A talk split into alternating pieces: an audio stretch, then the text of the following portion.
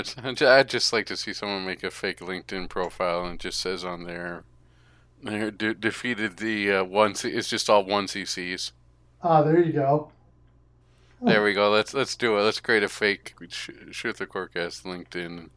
Just one CCs on there. We can put in there likes Tex Mexium. Yes. Oh Yes. boy. Likes. Did you- Long walks on the beach. Tex Mexium. And one CCs. You can tell that we're all tired here. Shoot the core cast.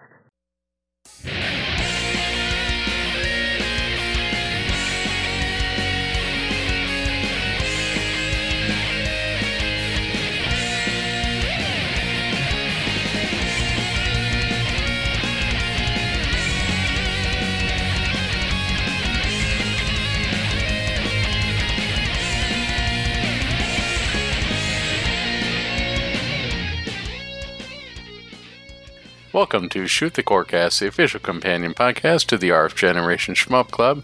This is a family friendly shmup themed podcast that won't do anything for a Klondike bar, but might do terrible things for Tex. I'm Addicted, also known as Addicted to Shmups, and with me, as always, I have. MetalFRO, also known as Game Boy Guru. And if you would like to connect with the podcast, you can do so in several ways. Uh, follow us on uh, Twitter slash X at ShootCoreCast, or you can follow me directly at Game Boy Guru.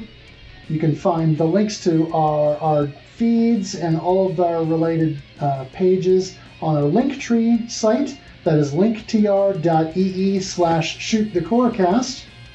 You'll find a link there also to our Discord, where you can join us for Shmup Club playthrough, uh, discuss the games, get info on the podcast and, and episodes, and find out what we're playing next. And then you can also uh, check us out on, uh, or check me out, I should say, on Twitch, because I do stream the Shmup Club Game of the Month multiple times throughout each month. That is twitch.tv slash guru gameboy. So, and don't, don't also forget to take a look at the RF Generation Community Playthrough forum, and take a look at the Playcast for the regular monthly playthrough and the Collector Cast. Now, as of this recording, the RF Generation database is still up, so I can still keep track of how many copies of Deep Space Waifu I have, but I'm going to have to export that because I, I know that they're having some site issues. Yeah, well, hopefully they'll be able to get that all uh, ironed out and we'll be able to continue to utilize that resource. Sounds good to me. All right, so let's dive into our question of the month, which I threw out a couple of days ago on our Discord server and up on social media.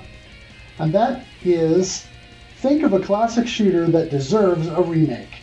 How would you change it up? And right out of the gate, Viz said for a make a good shmup better answer, Thunder Force 4. There's lots of kinks with the visual clarity, enemy telegraphing, and visual uh, and collision uh, visual effects that need to be spruced up. Could also benefit from buffing the blade weapon. For a make a bad shmup good answer, Bioship Paladin. It's a good concept, but it looks and sounds so ugly. And uh, I jokingly replied to Viz on the Discord and said, You hurt me. You hurt my heart. you wound me. uh, no, I, I mean I can see where he's coming from on this. The graphics themselves and the soundtrack's pretty awesome in the original release, but I could the voice samples are um, lovingly bad. oh, yes. It could definitely be spruced up. The graphics could use a little bit of overhaul as well. And you could sort of give it what to the M2 treatment right and put in different soundtracks on there. You know, put a, a remake soundtrack, and you you could have the classic, and then you could have the overall of the other one. That seems to be the way that people are going now, right? You have the modern effect, and you can switch back to the classic. I mean, I guess you would have to have M2 give it another treatment because uh, technically they they did the port on the on the Switch. Then you could throw in some crazy stuff in there. We could call it the uh, the new Thunder Force 4, Thunder Force 4, uh, Thunder Force 4 plus Alpha, Lightning 4, Lightning Force, Lightning Strikes Again. Yeah. The jokes write themselves at this point. Oh, absolutely. Thunder Force 4, uh, Part Deux. Yeah, shoot a chicken. It's been Something ages like since that. I've seen Hot Shots. Especially Part 2. Yeah, same. Uh, Duke Togo says Dark Souls. Everybody needs to play this. Wait, I'm sorry. Dark, Duke Togo says Sinistar. Add multiplayer where you compete for Cinnabons and steal them from others. Uh, I like that idea. Another Sylpheed. This time in fully rendered 3D, but still flat poly, so now you're fully path traced ray tracing. Huh. Yeah, I, I like both those ideas. I gotta steal those. Yeah, Sylpheed. Sylpheed could benefit from a, a glow up like that. So I could see that being uh, pretty nifty. Uh, Mar- Mari chimed in and said, Galaga, Mari label. Basically, Space Invaders Extreme, but for Galaga instead. Specifics are a bit hazy, but multiple shot types would definitely be a thing. Overdrone says crime bio- biohazard battle would be interesting indeed. Obviously, I'd update the graphics and sound could be seated quality. Not sure the soundtrack could be improved apart from that, to be honest. Yeah, biohazard battle. That's a good one that we need to cover on the podcast. Yeah, I've been wanting to do so. Uh, we'll get to it. Uh, a roguish ham said Alpha Mission. Acquiring and swapping armor in concept is really neat, but I never enjoyed the game. I think it would be awesome as a shmup or me- slash Mega Man kind of thing. And stop with the stupid letters. Use icons, please. Yeah, well, isn't that um, some of the way that Zanac does it? Doesn't Zanac use letters? Or am I getting things construed as in numbers instead? it's it's numbers, but yeah, same kind of idea. Whenever I see those numbers in Zanac, I sort of think of like the speaking spell. Which is, you know, it just comes out wrong. One, two. You know, heck, I, I take the thing, the spell, speaking spell from Thunder Force any day over that. Huh. Uh, Germinator says Alpha Mission 2. I want the armor system to be proper kits though. Shot change and special while it's equipped. Really, I think this could just benefit from some modern design sensibilities.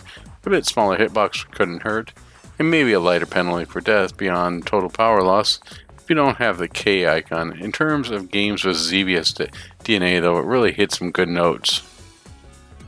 Yeah, Yeah. Alpha. I, I played Alpha Mission, but I don't think I played Alpha Mission 2. What are your thoughts? Alpha Mission 2 is a neat game that uh, definitely takes some time to wrap your head around. Um, I, I got that one in the bundle that I bought when I got my Neo Geo CD, and I haven't put a lot of time into it, but it is one that I want to cover at some point just because of kind of how unique it is. Sounds like another Um, case for the MiSTer to me. Yeah. Uh, Desmaku says Blazing Star, more balanced stage design and enemies, and give score extends. Yeah, I think that's pretty fair. I would like a Blazing Star remake, and up, upon that, you could also say Viewpoint could probably use a. You don't wouldn't have to change the music, but you could certainly benefit from uh, modern technology and modern sensibilities, or even if you went with more of a, the the flat look that it's known for, you could throw in uh, ray tracing. a la Yeah, I Duke mean- Togo. Similar, yeah, similar to what Duke Togo said. Maybe, maybe just do it all instead of pre-rendered sprites like the original has. Just do it all in flat shaded polygons and um, you know high resolution sprites and backgrounds, and that could look pretty slick.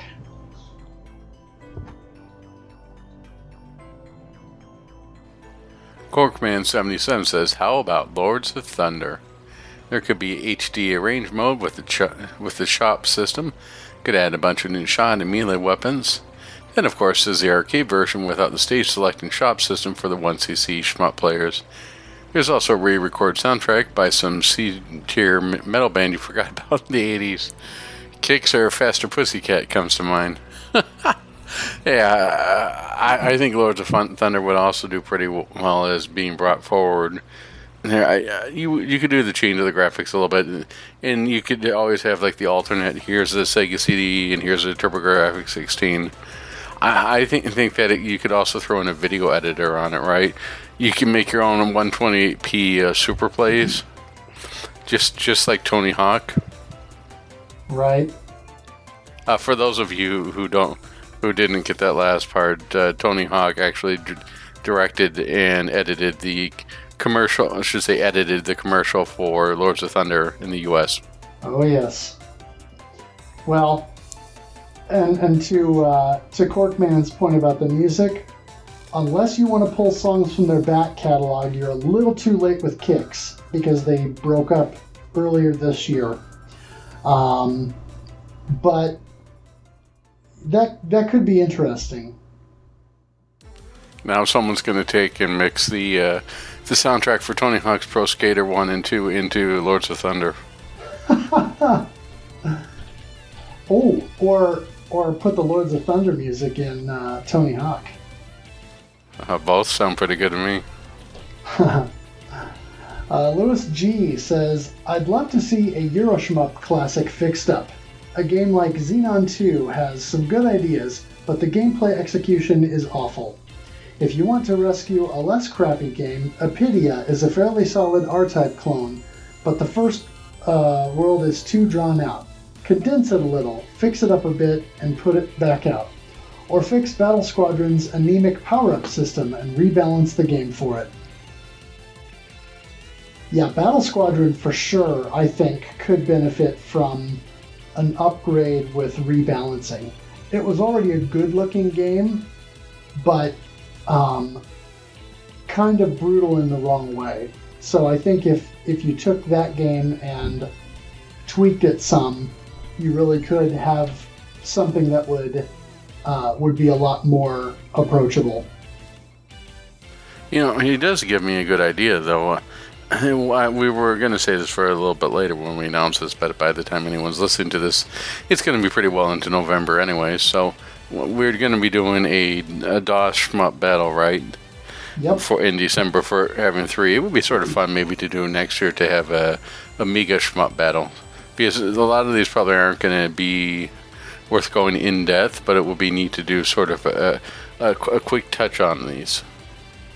Right. Yeah, and that's kind of the idea.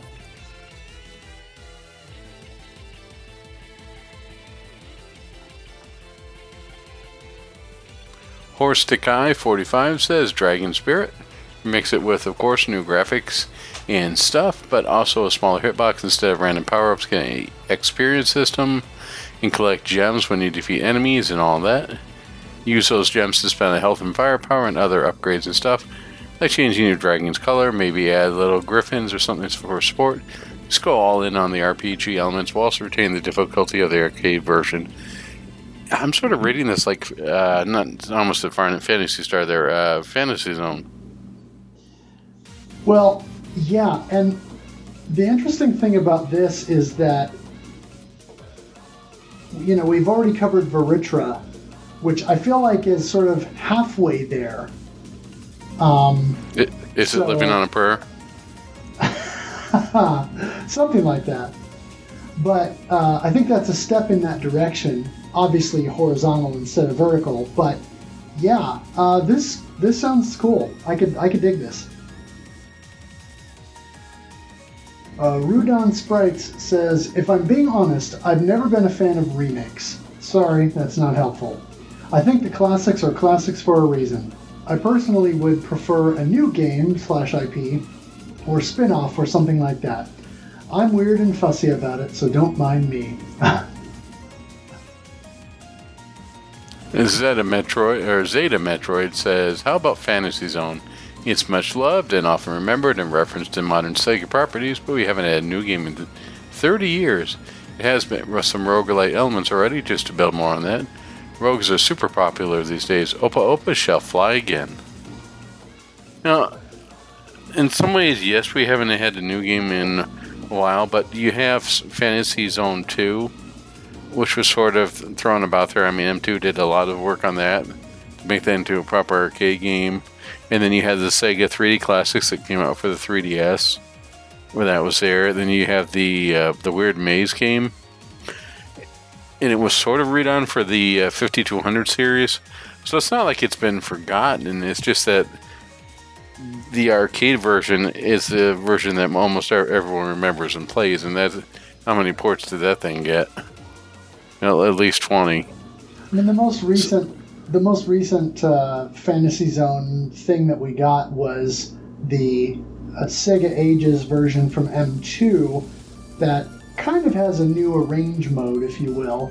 But yeah, a, a new a new Fantasy Zone game or a, a remake in this style could be promising. Yeah, I think the last thing that that we could have gotten that was a little bit different was the one that came out for um, NEC Avenue, right? That was canceled for the PC Engine CD that combined Space Harrier and um, Fantasy Zone. Yeah. Um, Space Fantasy Zone. Yeah, Space Fantasy Zone. Yeah. So I, I, think that was the last thing where it was a little bit different gameplay or a little bit mixed up. It's not the traditional shooter there. I don't know what you car- what you put Space Harrier in because you are moving forward, so it may be a shmup like. Right, a Harrier like. oh jeez, Harrier like indeed. Uh, Rads Rontgen says, I grew up with Gradius, and I always thought that spending a power up to adjust your speed was awful. It took Touhou to teach me how valuable being able to pump the brakes was, and I was able to enjoy the genre as a whole. I think Drainus does a nice job of handling speed. Yeah, I mean, a Gradius game that maybe just gave you variable speed control um, would be nice so that you don't have to rely on power ups to adjust it and then and then you could worry about your power ups for other things. Um, so much of the frustration of, I think, recovery, and one of the things that contributes largely to Gradius syndrome, as we like to call it, is that that lack of speed. Yeah, you know. Uh, the, with Gradius, it has such a history that at this point it's sort of what's expected. You know, working in IT, we, sort of have a joking phrase of um, "it's broken, but we're used to it."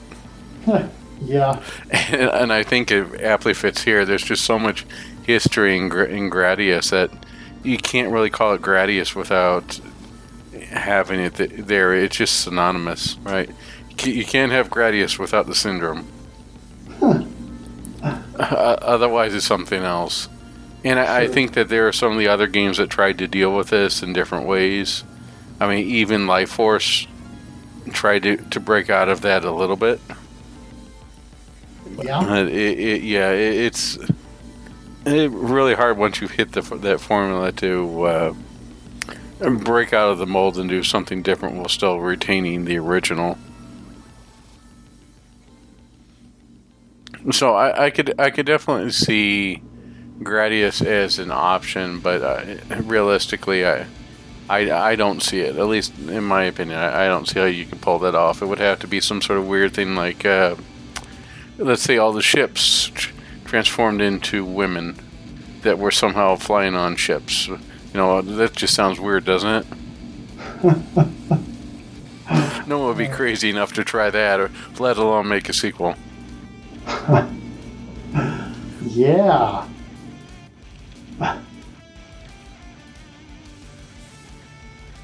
So J- Jack Darks from Team Grybancer Fox says Star Force.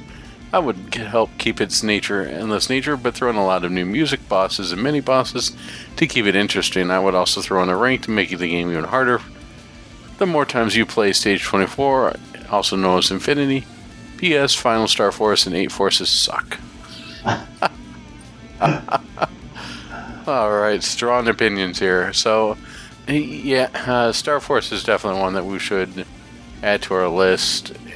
and I, I, I remember playing this game back back. Boy, I can't believe I'm using these words back in the day, but uh, back when I was was a young man. So it's it didn't leave enough of an impression on, on me at this time. At the time, just not not unlike what I mean. Gradius left an impression. Life Force left an impression. Star Force really didn't do much for me. I don't know. I'll have to head back to it and give it another shot. Yeah, I want to say I probably played it on the NES at some point at a friend's house.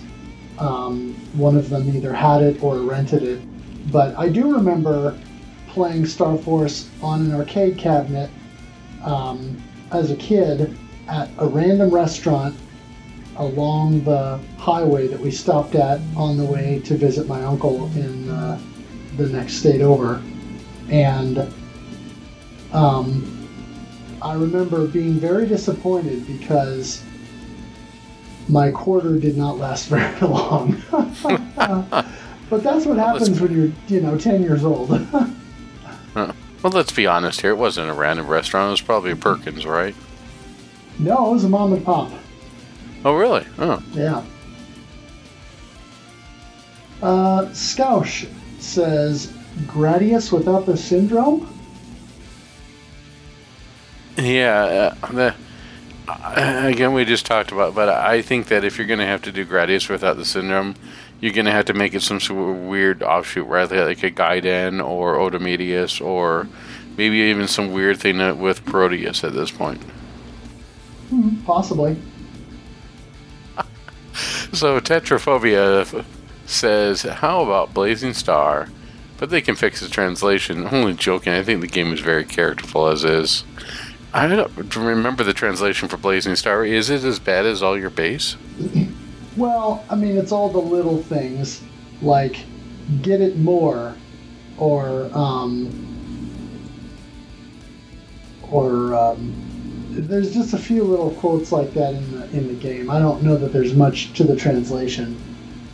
Uh, but yeah, you know, I think uh, if, if you changed that, it would take away a little bit of the charm. I would, uh, you know, back in before COVID and stuff, where, where everyone had those inspirational, like it says leadership, and then has the eagle soaring or stuff like. You know, I'm talking about those type of posters. Right. I would just like to put one up uh, on the wall at work that just says "Move Zig," or "Give it more."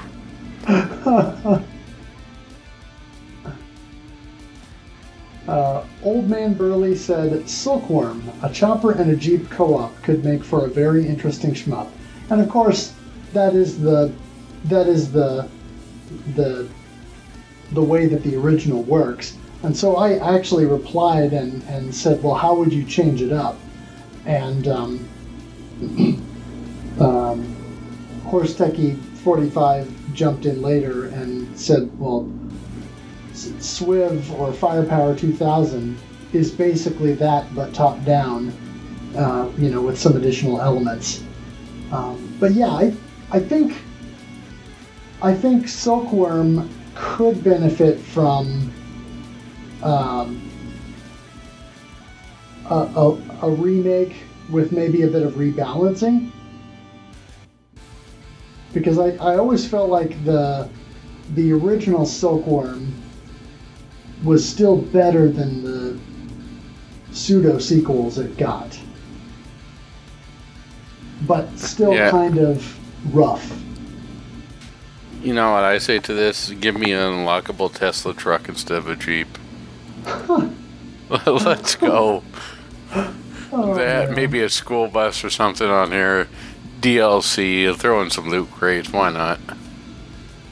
There you go. We got to get uh, Miss Frizzle in the shmup verse. There we go, and then we put. Well, you know, you can see it just like uh, what was it with Rocket League. Now I saw an ad where they're putting in the cars from Cars, so why not at this point? Everything is on there. You can select the instead of pressing A, B, and C to select your character in Battle Garegga. You hold up, down, left, right, B, A, and then you unlock Miss Frizzle. Why not? oh man. Any, anything to get those tie-ins. Yeah, why not? Sculpt711 says Gradius 2. I'd include all additional content from ports and remix them in the arcade style and touch soundtrack up to use YM2151 plus PCM synthesizers with modern chip tune techniques. Maybe make soundtrack remixes based on different chip combos, such as the SPC 700, PSG plus YM2413, or 2A03 plus VRC6. Wasn't there someone who recently did that? They put the TurboGrafx 16, but the 6800 soundtrack. Oh, I, thought that there was something similar to that where they were doing with this, but uh, yeah, basically what you're asking for is like an M2 port. I think that would be pretty cool to get all the different versions of Gradius 2 on there, and you could switch between the soundtracks. Yeah, it would be kind of neat to have uh, Gradius 2 arcade version that sort of had the um, the uh, bones level that was in the MSX and um, and PC Engine ports retrofitted into it, or with a couple of the additional areas from the Famicom version done in that style and kind of retrofit into the game. Could be interesting. I still can't believe that the Famicom version, the hardest part was that the flames in stage one. Once you got past that, the rest of the game was pretty easy. Yeah. Or the fact that you can kill the spider. That is that was wild too. Oh yes. Man, the Famicom version is so different on that. All right. So, Bunny's Bunrena says Touhou 4 and 5, the visibility is whack sometimes and the art is suspicious, but now they're by, by default important and pretty fun. Yeah, I would have to agree that we need to get some of the, to- the Touhous modernized. And I was trying to think of how would you name it. Now you can own the entire Tohoology? Hmm. Yeah. Why not? I mean, one through three was by by itself, right? That was its own standalone. But then after that, it became and why it is following the path of the Ultima. Now I think about it, right? One through three, and then four was the the way of the Avatar, and it brought about the rest of the stuff. So, yeah, why not? If, if Richard Garriott can do it, I think that uh, ZUN can do it. Sure. You know, and maybe with a special edition comes with a, a, a copy of ZUN beer, his favorite beer. E- ah. each special edition comes with a different beer. There you go. You have to be Good. over 18 to buy. Oh right. Well, I mean, it has to be zero zero at that point, right? If you're if the collector's edition is to if they start selling Touhou to minors, could you imagine the problems? Right. Uh, Goji Guy says, That's tricky. If I like a shmup, I probably want to leave well enough alone. And if it's one I don't like, I probably don't want to touch it. But if there was one shmup I think could use an arrange mode or remake, it would be Metal Black. I love that game, but I'd love a version that removes the RNG moments and gives a score bonus from beam battles and using energy. A better score system would encourage me to revisit it. Also, a version of Gradius 3 that doesn't make me want to pull my hair out would be nice. I I replied to Goji Guy in the Discord and I said uh, to the Gradius 3 point, I said, just so you know, that's the Super NES version. Yeah, pretty close to that, yeah. And the interesting thing about Metal Black, wouldn't you call G Darius sort of the um, the one that has its own arrange mode and has all the different uh, flashy um, hyper laser battles? that, or, you know, Border Down being a sort of spiritual sequel to Metal Black. One Yeah. I, I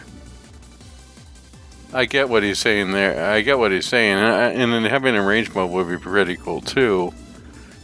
I wonder. How, as you couldn't really, do- I wouldn't change too much on the graphics at, or anything if it, at all. I think for the most part it worked pretty well. You still got that disco ball that was with the stage two, right?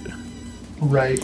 And the enemies that shoots there, but uh, maybe making the endings make a little more sense too would be nice.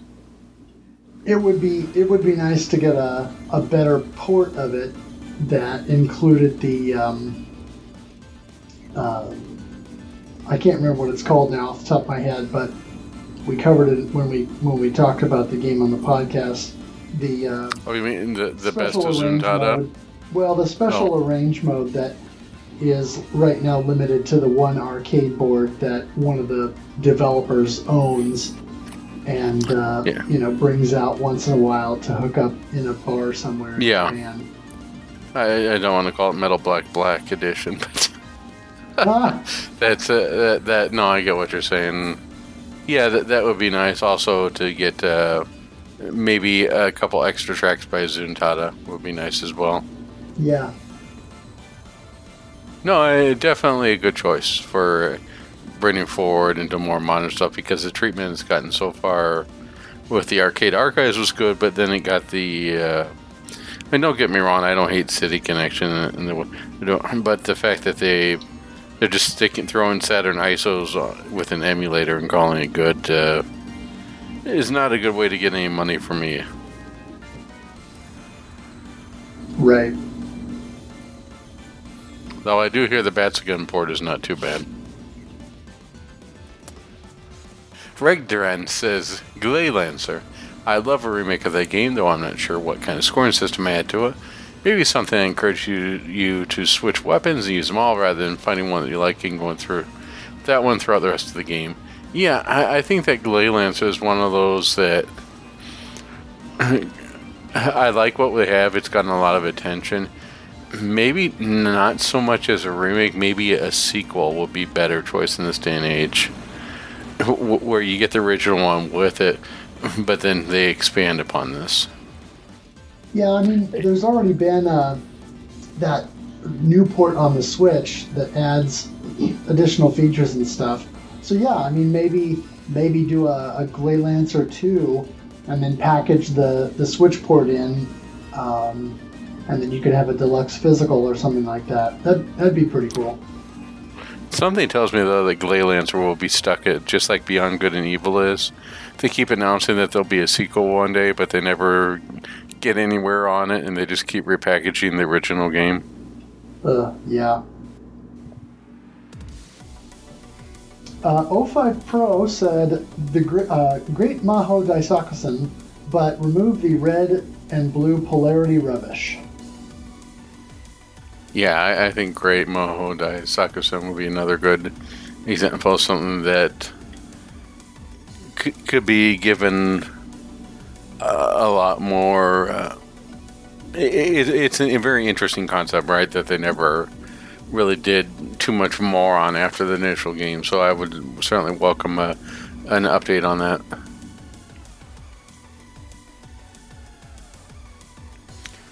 Orc Commander says Zero Wing. What if you could use a tractor beam to catch their enemies and use them as additional firepower? Kind of like Gaiares.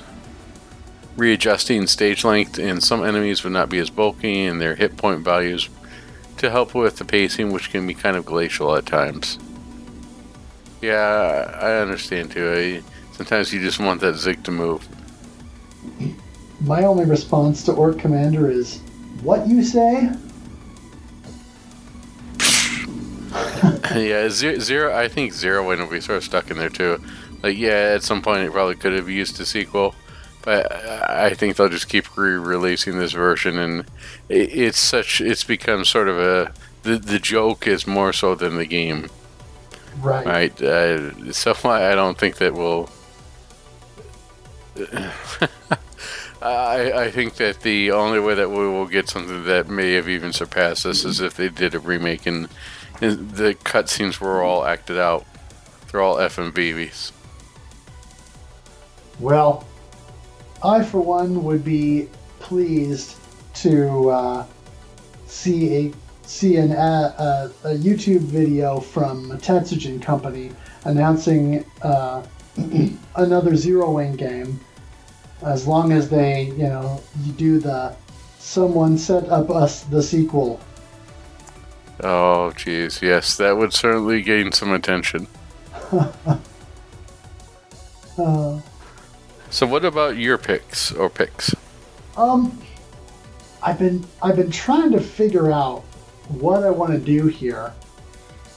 because it's difficult to it's difficult to say. Now, of course, as always, I picked this because of the because it ties into the game that we're covering this month. But thinking about this, I feel like it, it's a good opportunity to take a game that is not very strong and maybe retool it so that it could be improved upon. Uh, a game that I have a certain fondness for because I played it a bunch as a kid, but Oh, I know- 1942. but I know objectively isn't that good is Twin Eagle. In theory, Twin Eagle has some good ideas, but it's not super well executed, and it definitely has some some jank that in its current form adds to the charm, but it, it could definitely be ironed out to be much better. I think the sequel did a lot to uh, make it more fun. But the original still is promising. So if you could take the original game and balance it better and make it more interesting and, and do some cool things with it, um, you know, I think you you could have something that would would be a fun and ultimately rewarding experience. Yeah, I can see that. What about you? Yeah, uh, for me, I would have probably pick something like Proto Shmups or the long lines that Duke mentioned. It was good. They mentioned uh, Sinistar, another shmup that I would definitely throw in there, and I know it was mentioned a little bit earlier is Galaga. I would like to see an option for uh, being able to capture other ships. I, I think that Nintendo has a really good thing going on where they pull in like Tetris 99, Pac-Man 99, F-Zero 99, where they take that idea and make it a battle royale. I think that a Galaga battle royale would be pretty neat. The ability to supplement your livestock by d- destroying uh, enemies that have captured your player's ship would be a good idea. Go, going back to that well, even uh, Space Invaders has been maybe a little bit overdone at this point, and so has Arkanoid.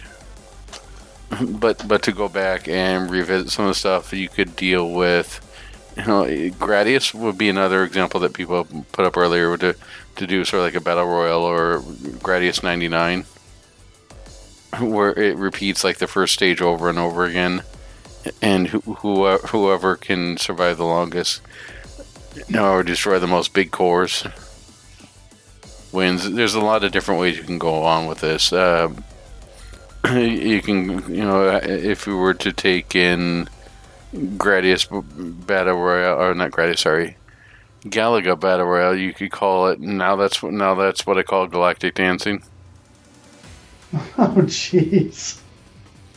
or that that could that could be a soundtrack soundtrack set. I just see a vinyl on there. Ah, yep.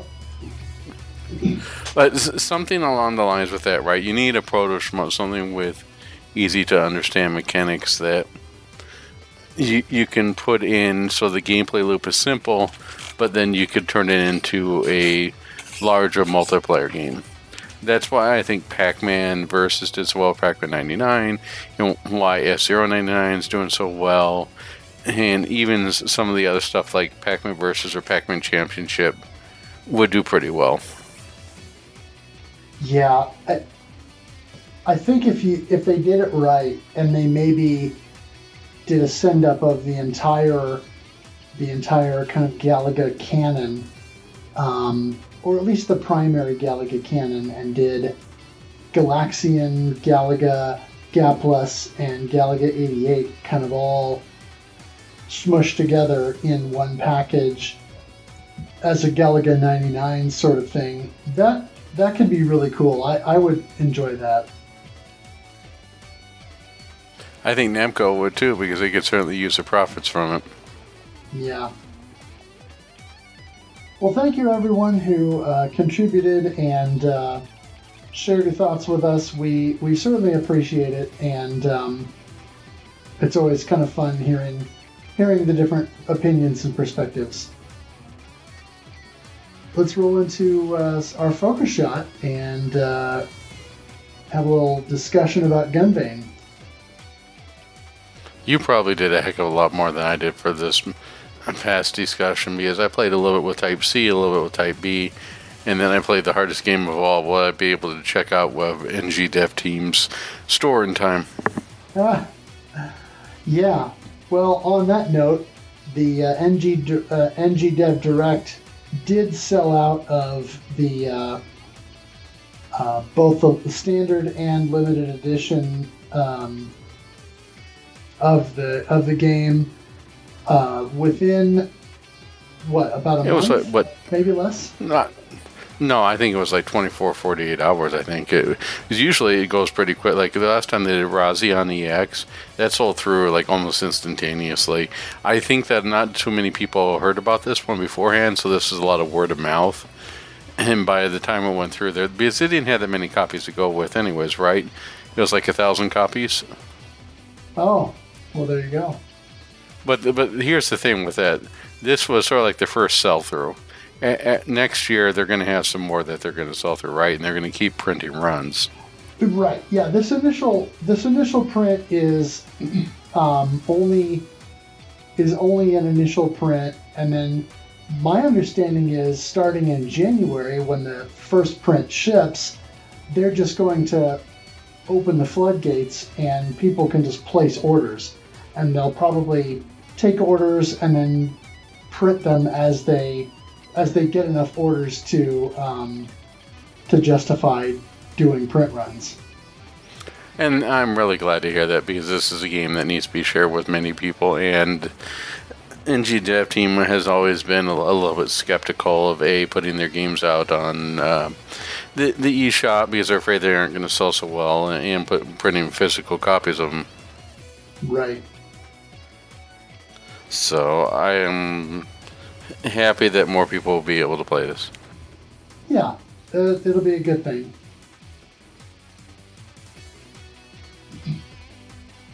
Uh, yeah, and so the last time we spoke about this, I was saying that I was frustrated because I was close to my Type C clear, but I hadn't quite got it yet. I'm happy to report now that I have my Type C clear, which I sort of got incidentally. I'd been practicing. I had a couple of bad runs, and and uh, I was just sort of going through the motions, and and uh, I, I at one point I sort of like, well, okay, this probably isn't the run, but I'll just play through. Well, it ended up being the run, uh, and so that uh, that's usually how it goes. You you sort of stop stop caring, and that's when it that's when it happens. But uh, now I am focused on my type B clear, and the thing that's frustrating, I think, is that I'm I'm starting to realize one of my Achilles' heels is that I am too invested in trying to score.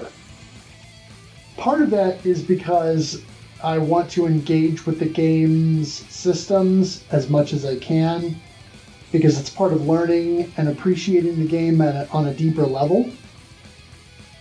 Um, but I was stuck in a loop earlier this evening where I couldn't get out of stage one multiple runs in a row because I kept making silly mistakes or you know there's a, the part at the very beginning of stage one where if you sort of lead that first group of enemies that comes down along one side of the screen and then kind of loop back around them you can then bomb to get them and then a whole bunch of other enemies that are there at the top of the screen so that you can immediately start uh, the game with a ton of stars and, and boost your score right away.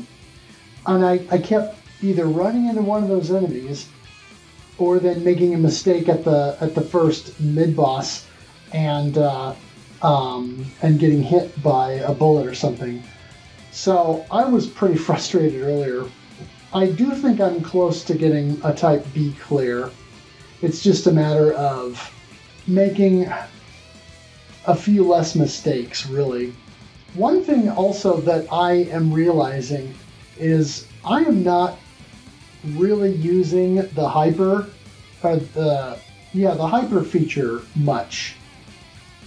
I was watching Desmaku, his Type B clear that he got, that he posted on his YouTube channel with commentary, and he ends up using the hyper quite a bit. I tend not to use it because I like to be able to route through the stages without having to use it because I want to plan my bombs for certain times so I can maximize the score. And and the one of the things that I, I said earlier about I, I try to score, which is an Achilles heel because then it sometimes prevents me from getting it clear as quickly as I'd like to. But I feel as though the the scoring in Gunvein or the, the survival in Gunvein is so indelibly tied to scoring because scoring helps you build the number of lives that you have um, that it, it is incumbent upon you as a player to try to score at least marginally so that you can continue to hit those milestones because in the base game in the normal or the intense difficulty, you know, kind of your standard normal difficulty, you get an extend every 600,000 points. Well, if you do it right in stage one, you can hit the 600k mark as you take out the boss and get that first extend. I've been able to push the stage one score then with this end stage total and adding up all the bonus stuff past 800,000. And I've seen at least one replay where you can push it past a million points in stage one. Uh, so you think about that, and then you're already at your first extend before the end of stage one, and then you're getting another extend early in stage two, and then even another extend probably by or before the end of stage two, if you're doing it right. Um, so it's you're really in, incentivized to score quite a bit because of that.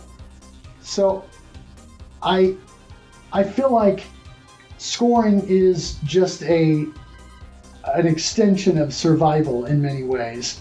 And I think that's one of the reasons why I continue to uh, push myself to score more so that I can try to beef up the number of lives that I have, in part because I continue to make some of these silly mistakes and have lame deaths and things like that. So, for me, being able to go into that final uh, boss fight with stage 5 and then the final kind of TLB form with as many resources as possible is what kind of then helps me tank my way through it. Maybe that's not the right approach, but doggone it, that's how I do. Thank you, Stuart Smalley. No, uh, no, you're certainly doing better than I am, but it's one of the things that I think that this year and playing a lot of Gunvein has taught me is I need to, at some point in the next year or so, invest in a arcade stick.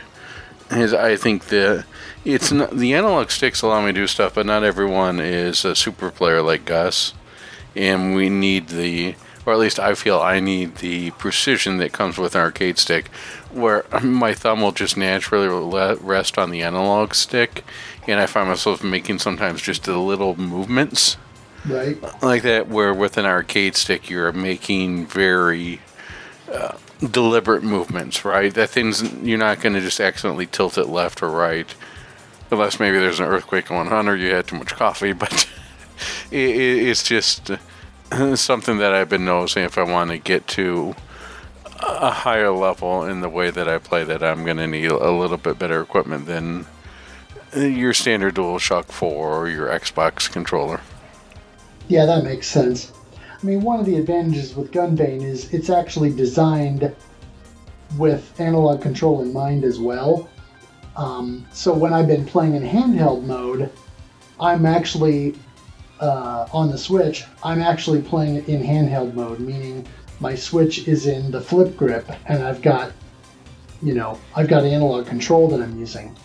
Uh, unfortunately, I have not been able to clear handheld mode yet, which is I'm salty about. Um, but I'm still hoping to clear it with at least one character before the end of the year. I'm, I'm probably going to prioritize Type C because that's I feel like that is my best bet. Yeah, it's always bad. Type C is definitely you can go in with a wrecking ball and sort of create your own bamba. Sure.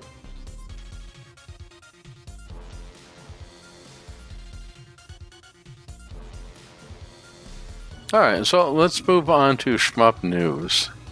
Outside Danmaku, the developer behind Cosmo Dreamer and Like Dreamer, is remaking an earlier title, Red Neg All Stars, with a new Swing By edition. I have not played anything other than Cosmo Dreamer, so and uh, well, I have played Like Dreamer. Actually, okay, so I play both, but uh, I, I don't remember hearing about this title at all. Have you played this? No, I, I want to say this was released uh, five or six years ago, something like that, originally. Uh, and so this will be just a, a new and improved version of that game, I guess. And I think, if I remember correctly, Red Neg All Stars is more of a caravan game. And it was free to download initially. I don't know if the new version will or not, but um, yeah. So, anyway, if you like those games, though, it's probably worth a look. I had to be really careful when I pronounced that. I almost called it Redneck All Stars. I almost thought it was a game with jocks, with uh, Jeff Foxworthy, Bill Dunham, and uh, Larry the Cable Guy. if you spend late nights with caffeine and and joystick levers, you might be a shmup fan. There we go. We got the next one's just going to have you imitating Jeff Foxworthy. there you go. uh, there is a new Gradius fan game called Universe that was recently highlighted by Jamers in a YouTube video. Uh, I watched Does it have a the syndrome? bit of. I watched a little bit of not Jamers' video, but another video that was highlighting the game, and it looks pretty impressive. So we'll definitely have to check that out. Remember, it's not a true Gradius game if it doesn't have the syndrome. Ah, yes. The demo for the forthcoming Sega Genesis slash Mega Drive Shmup ZPF is available and has three stages to try. I feel really bad about this one because I downloaded the demo and then posted in the Discord and then never tried it. So this is on me. I, I I don't know what it is about October, but apparently I have to get sick at least once in order to make it through. And I ran out of a lot of time because I, I got sick after going to a, a very nice uh, fall festival. Oh, yeah.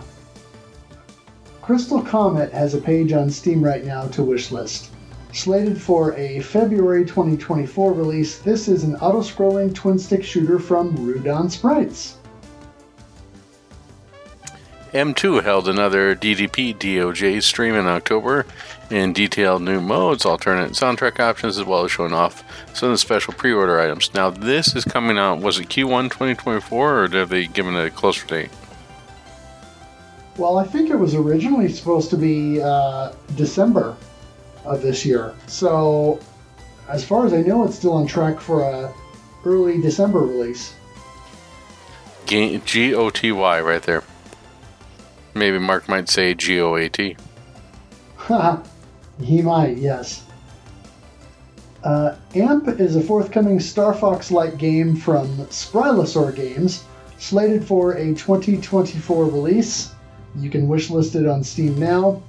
And uh, from what I saw in the the footage that's on the, the Steam page, it looks like it's got some a major Tron visual inspiration. That sort of line art design.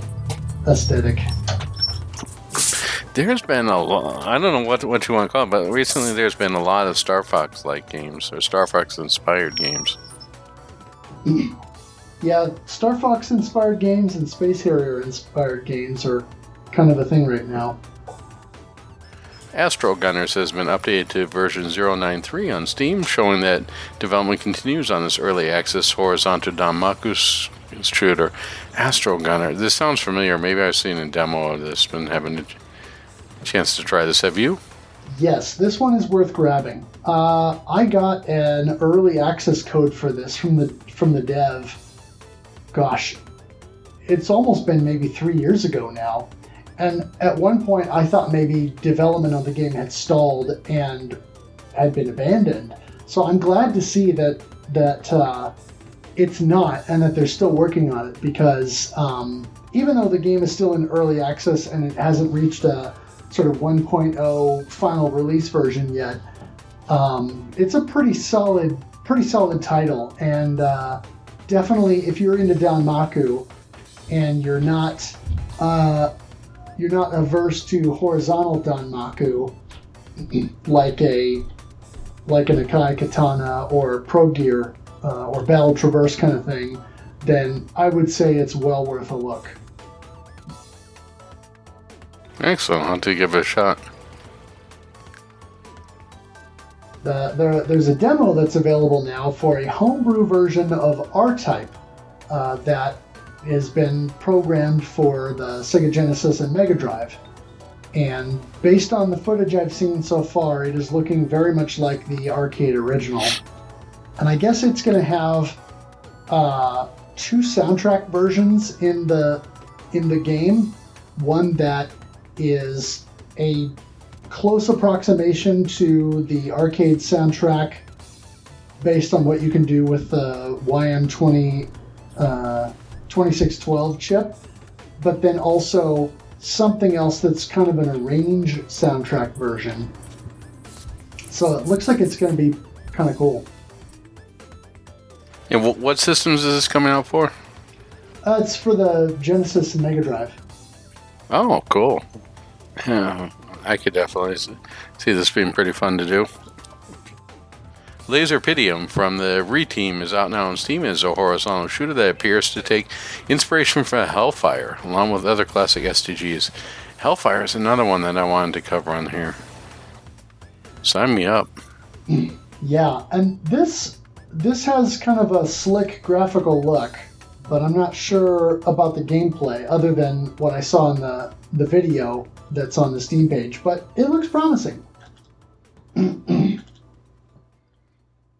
uh, Dangan GB, the homebrew Game Boy Danmaku game, now has a Game Boy Color sequel, Dangan 2, and it is free from developer Snorpung's itch.io page. And um, shout out to Octane, who does the weekly blind Kumite uh, competitions on his uh, YouTube channel, and he uh, he actually got a group together that did a Dangan GB and Dangan 2 uh, blind Kumite here a few weeks ago, right after the game released, and um, yeah, this looks pretty good. Um, so yeah, we. I, I was thinking in uh, in some discussion earlier on the Discord about Game Boy shoot 'em ups and stuff, and, and there was some talk about game uh, homebrew Game Boy shooters. I'm thinking at some point we should maybe do a do a free for all month where where we link to all sorts of free to download Game Boy homebrew shmups and um, you know everybody can play some and talk about the ones they want and we can just kind of have a, a fun little discussion about a bunch of these uh, little games Yeah, but it's going to be pretty hard to find anybody who wants to play Game Boy games, right? Where would we know. find someone who wants to do that? I don't know. I uh, I mean, myself obviously, but I, I would hope that others would at least be interested in checking them out. No, I'm just kidding you. Um, Steel Surge Revolution is a Pico 8 based caravan shooter from Loki Striker, available now on itch.io. I always like these sort of um, these type of homebrew product. There's always something neat that comes out of there, especially when it's sort of a um, it's something that's being ported. Like you, someone even trying to do Dragon's Lair on the MSX. Let's do something, you know, something crazy that you just don't expect.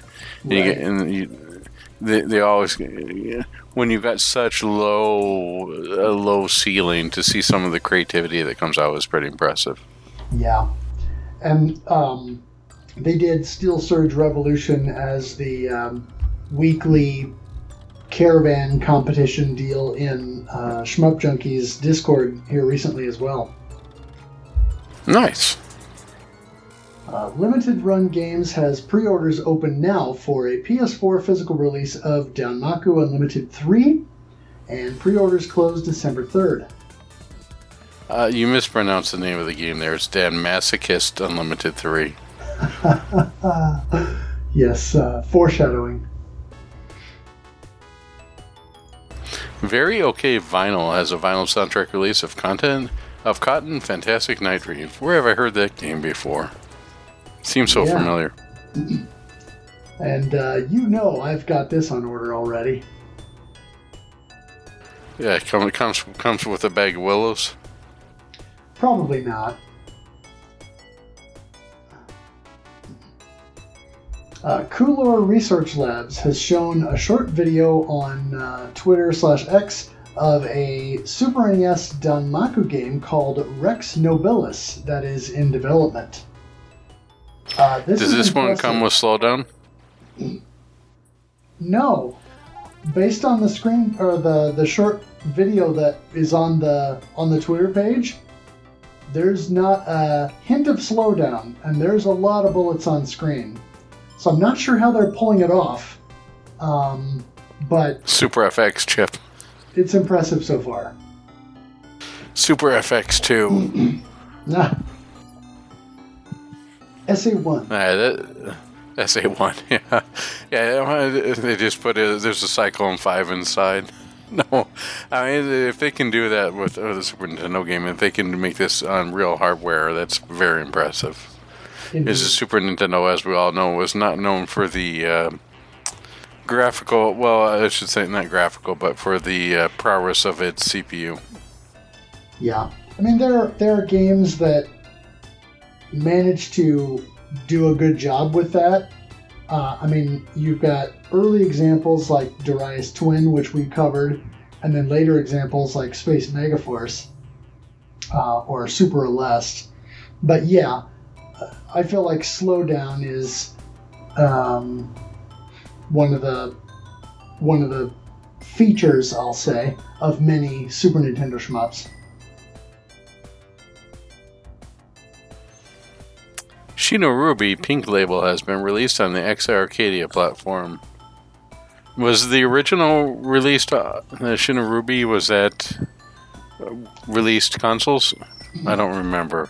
Yeah, it's on PC and uh, Switch and PS4, and got a um, Switch and PS4 physical through uh, Red Art Games here uh, within the last few months. That hasn't shipped yet, but I think they sold through all the I think they sold through all the pre-orders, if I remember correctly.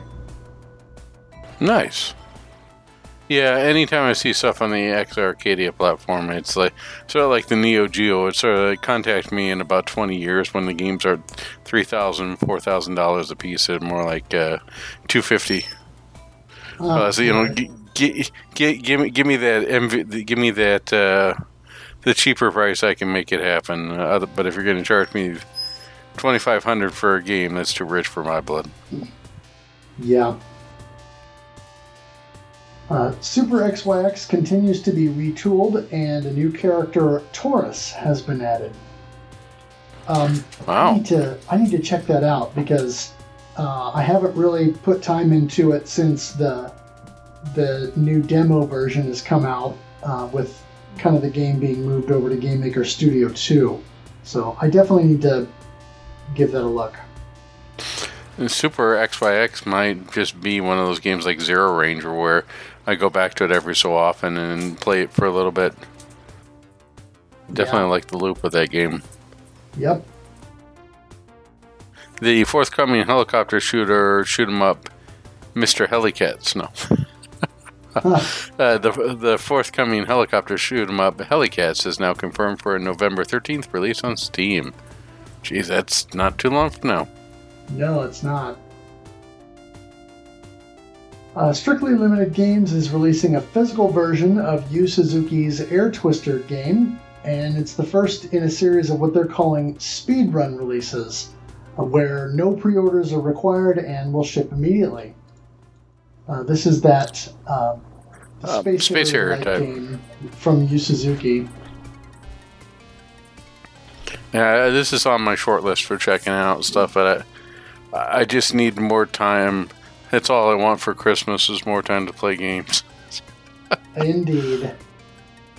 You need to be like uh, you need to be like um, like Burgess Meredith in in uh, uh, the Twilight Zone, where you know uh, an H bomb hits the hits the the town he's in, and and he survives because he's in the bank vault, and then you know you can just go home and and, and play all your uh, all your Danmaku games.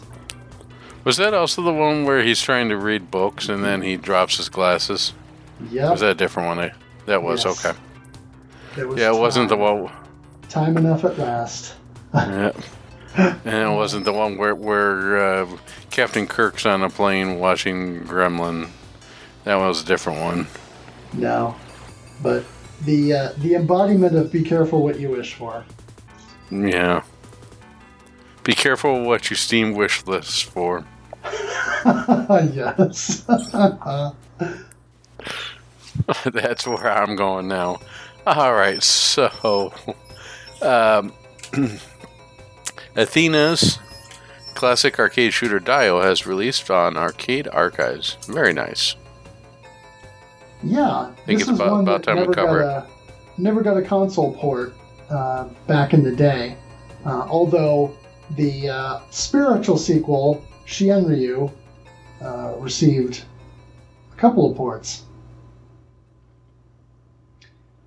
Uh, Radiant Silvergun is out now on Steam, and for those who ordered the physical from Limited Run Games, uh, that is beginning to ship now. So Yeah, I just got my both shipping order. Yeah, j- today I got a shipping order. Oh yeah, nice. One CC Games is working on another shooting game with more of a spooky Halloween theme called Silver Bullet. This is one of the ones that I think is on our short list as well to keep an eye out for.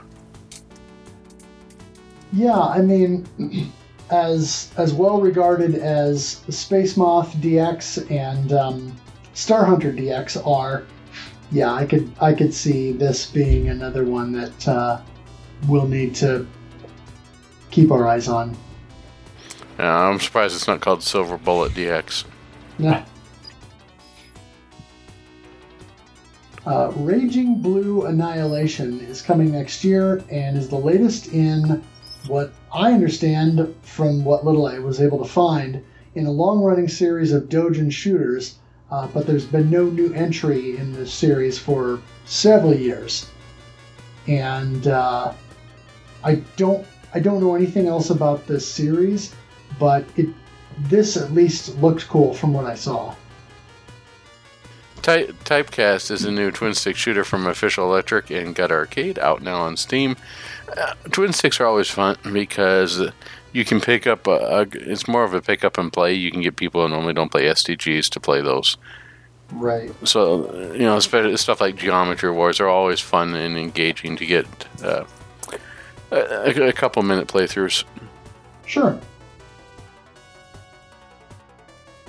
Valfaris Mechatherion is set for a November 21st release on PC, with console versions planned for 2024 release. Yep, And, this is uh, a sequel to Valfaris, right? Yeah. And Valfaris was a more of a run and gun, well, sort of an action platformer slash run and gun with a mech. Um, I think it had some some shmup stages, but this one is actually full on shmup.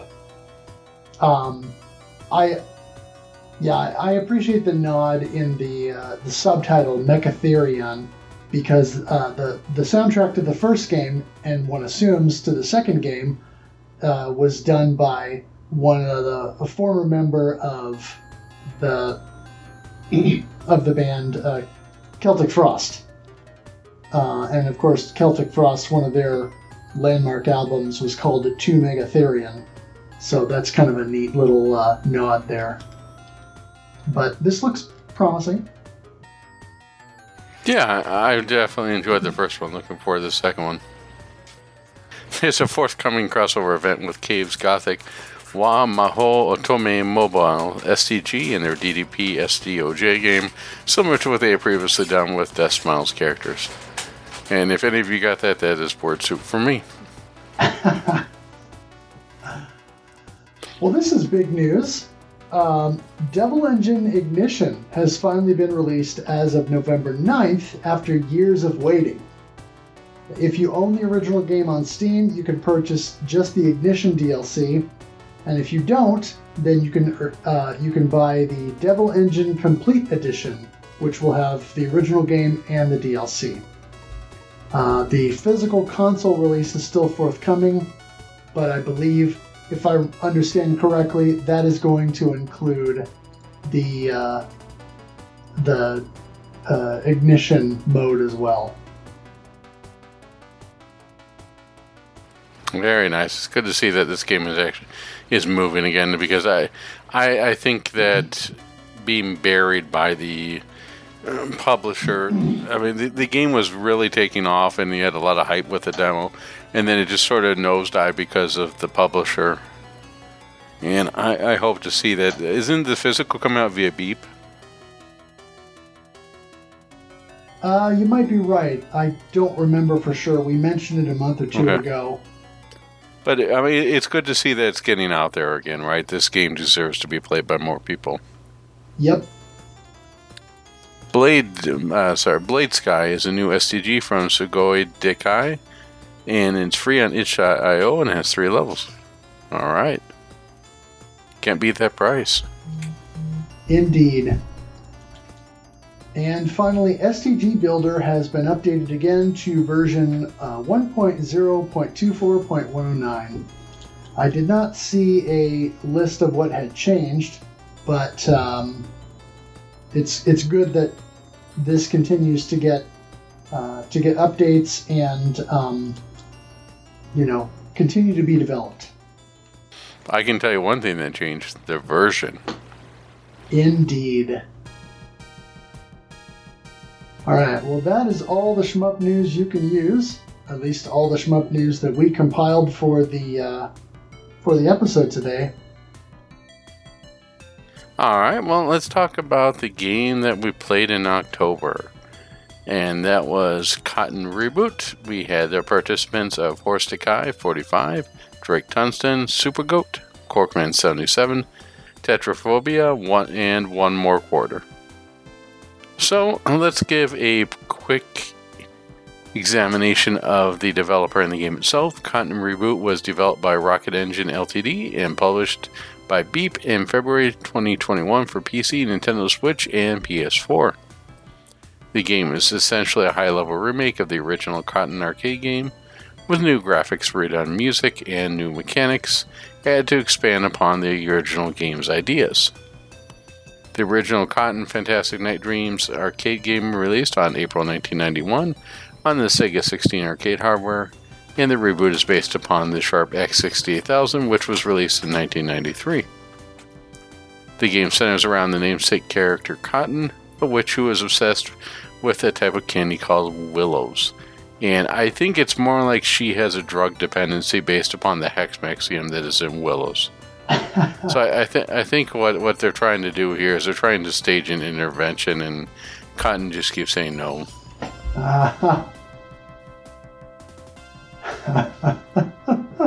now, what we could do here is we could insert some sort of joke here. This is your brain. This is your brain on Willows. Any question? Oh, yes. Uh, well, the, the other thing I was sort of wondering about this too is this a story of someone who go, who's hoping for the great pumpkin in order to get all the so goes trick or treating in order to get all these willows and ends up getting like Charlie Brown a rock. Or is this a person a story of a person who goes trick or treating and ends up giving her candy in order to save the world? Yeah, I, I was I was gonna get to that. uh, other ports of the original game to the PC Engine CD-ROM ROM 2 or, or CD-ROM ROM, the PlayStation, and Neo Geo Pocket Color. Uh, Fairy, Fairyland has been overtaken by an evil mist, which has paralyzed a prism of light. What was a once bright, colorful land is now engulfed in darkness. The fairies had all but given hope until a fairy named Silk Tut happened upon a witch named Cotton. Silk pleaded to her for help, but Cotton is only interested in the willow candy. Silk bribed Cotton to help with the promise of willows as the spoils for defeating the darkness, and Cotton decided she would do anything for the candy, so she agreed to help. Now, again, I gotta wonder here: is this sort of like original Coke type situation, where the where they put the you know original Coke had cocaine in it? Is this just sort of this hex maxim that's in Willows? Jeez, powerful stuff. But this is this is one of those, as you sort of alluded to earlier.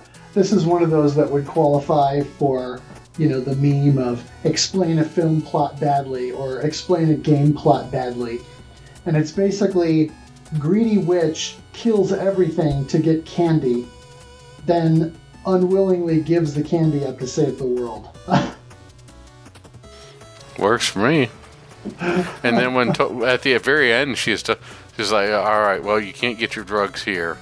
This kingdom has some. I know this kingdom's got a guy." Uh, and I think he, he can sell you some drugs, so she just flies off as fast as she can. Yep. Gotta go to get that hit. maybe she maybe she didn't hear about medicinal willows. Medicinal willows, wow. Oh my goodness.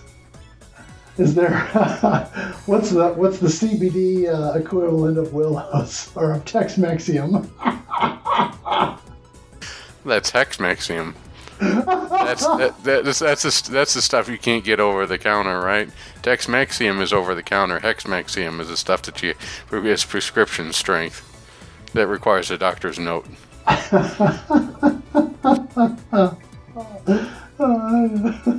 That's why she's so obsessed over the willows.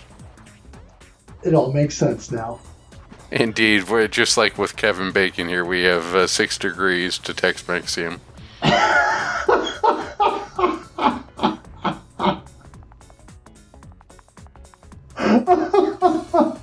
Six degrees.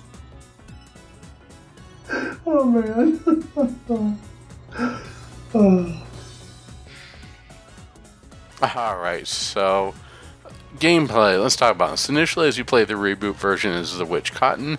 Once you have beat the game, you unlock the ability to play three other characters. They are Silk, the fairy who enlisted Cotton's help.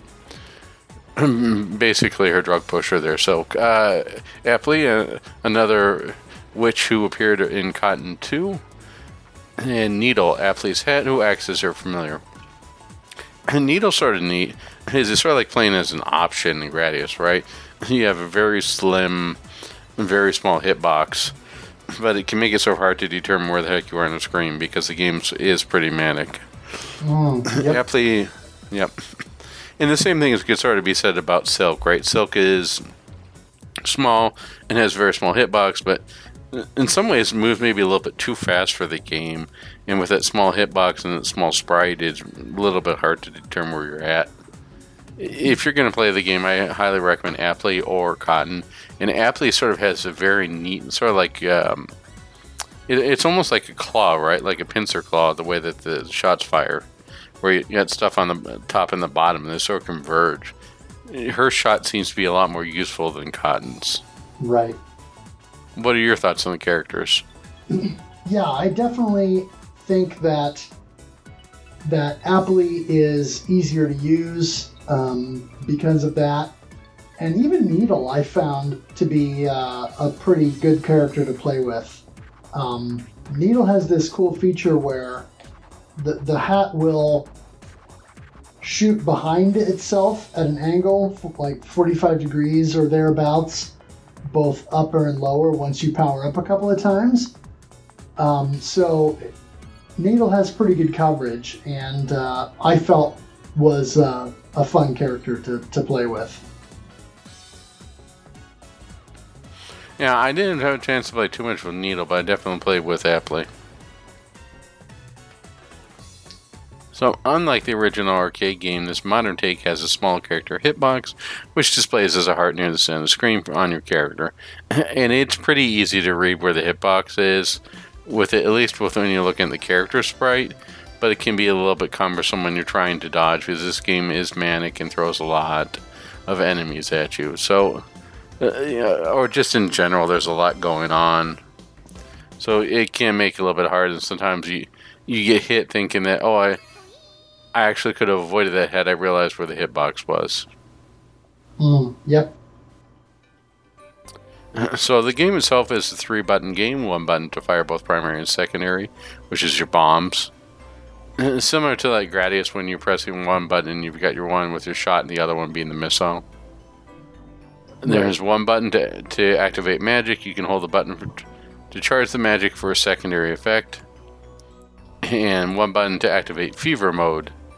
Not to be confused with Dengen fever mode, which we'll discuss a little later. But it's basically like activating scoring mode. Right. And, and, and then you can also use it for um, getting rid of bullets, right? It does bullet cancel. To an extent, yeah. Um, Yeah. I was going to say the the original arcade game was three buttons as well, but in the original, much like Gradius, you had one button for shot and then one button for your ground bombs. Uh, so I do appreciate the quality of life upgrade, if you will, where your where your regular forward shot and your bombs are on one button, so you're not having to uh, not having to deal with both of those. Um, As you destroy enemies, you earn experience to level up, which will power up the primary shot to higher levels and far more powerful for a larger spread. You can power up from level 1 to level 12, and then you max out at level 13. If you die, you lose nearly a full level and will have to gain more experience to fully power up again. You also gain some experience from obtaining crystals. yeah, so the idea is that you get yellow crystals, right, in order to increase your shot power so that way you can do more. But at the same time, if you die, then you, you lose it. And then the cr- yellow crystals themselves, if you shoot through them, it turns into an upper and lower green shot, which makes dispatching of enemies easier. So it, it, it definitely has a nice dynamic, and we'll talk a little bit more with some of the crystals and the colors and what they mean. but I, I always like the, the give and take. It, it, it, it's a little bit different than your normal Danmaku. You know, here's your bomb, here's your shot, and then here's your focus fire. Right. Uh, yeah, that right stuff. Okay. As you shoot crystals, they will change colors, which will provide multiple effects. The orange crystals don't offer magic, but they grant bonus experience above what yellow crystals offer.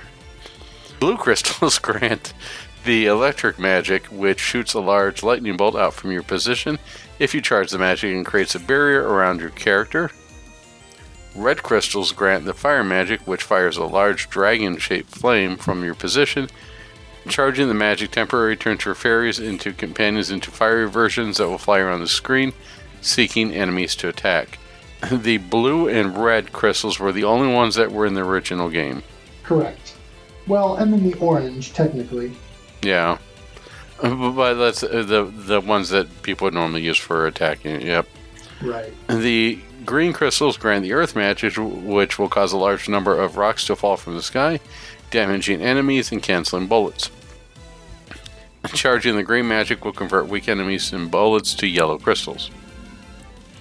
Purple crystals grant you bomb magic, which lets you drop a powerful bomb that will destroy enemies and change color, crystal colors. The bomb has a very large area of effect. When charged, the bomb magic will convert any on screen crystals to black crystals, which will be auto collected. These are only for score.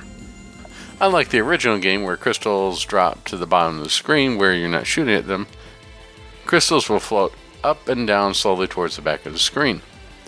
You can carry a maximum of six magics at any point, with subsequent crystal pickups boosting the power of your held magic when they're used. I believe it goes up to level 7 if memory serves. The secondary fire is a ground bomb that fires out automatically as you shoot your weapon. Some enemies will yield a floating bomb upgrade pickup, which will increase the strength of the bombs, or double bomb upgrade, which will allow you to shoot two at the same time. There are some kettles that you can destroy that will grant you a bonus, usually an extra fairy or companion. You can have six companions or fairies join you as provide extra firepower. Some kettles will give you a crystal when destroyed. And basically options when we talk about fairies here. Yep. The game plays out over six main stages, and seven stages there is a final boss fight.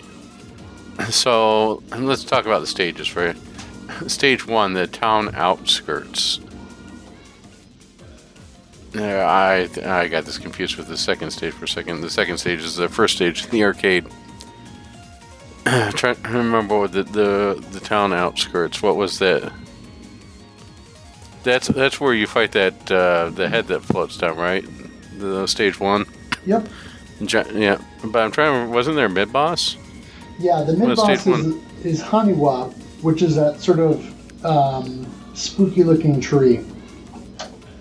Uh, so it was with it, yeah. But that, I thought that was that the mid boss in the stage one of the first arcade game. I can't remember. Yep. Okay.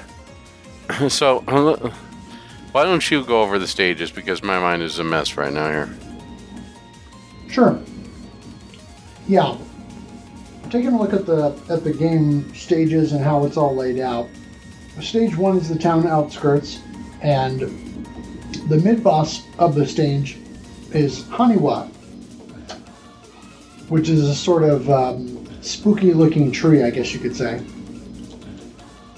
And then the boss is known as Hirata, which is this interesting. I'm not sure what you would call it.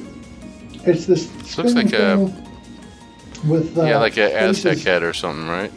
Faces on each side. It sort of reminds me of in uh, Gradius 3, you've got those stone column deals in the Moai stage, and it has a Moai on each side. Um, or like the like the judge in um, the original Transformers animated movie that has multiple faces on different sides of its head. And it shoots out smaller versions of itself, kind of like some of the Moai. Yeah, the biggest problem I have with this boss is that when I was playing the game, I play a little bit aggressively, so I was too far forward when I got to the boss and would constantly drop on me and I'd lose a life when it ah. first appeared. yeah. Uh, yeah, I think the Moai thing that you can. Uh, I'm certain some people will get the, the Transformers um, re- reference on there, but I think with the um, the Moai and having the multiple faces that spin, it's probably the closest approximation, and it gets shoots off little versions of itself that you have to keep destroying it, and then eventually, after enough damage is done, it it shoots off. Was there like little fireballs or something that you have to avoid before it finally dies? I don't think so. I think it just shoots out smaller versions of itself. Uh, for okay. those of you who are currently yelling at your podcast device, I will correct myself. Haniwa is actually the uh, floating statue head that has rocks that spin around it that it kind of uh, puts out. That's the one that's in, in the town outskirts. Uh, I, I mistakenly said it was the tree, but it's not. That is in stage two, which is the forest graveyard.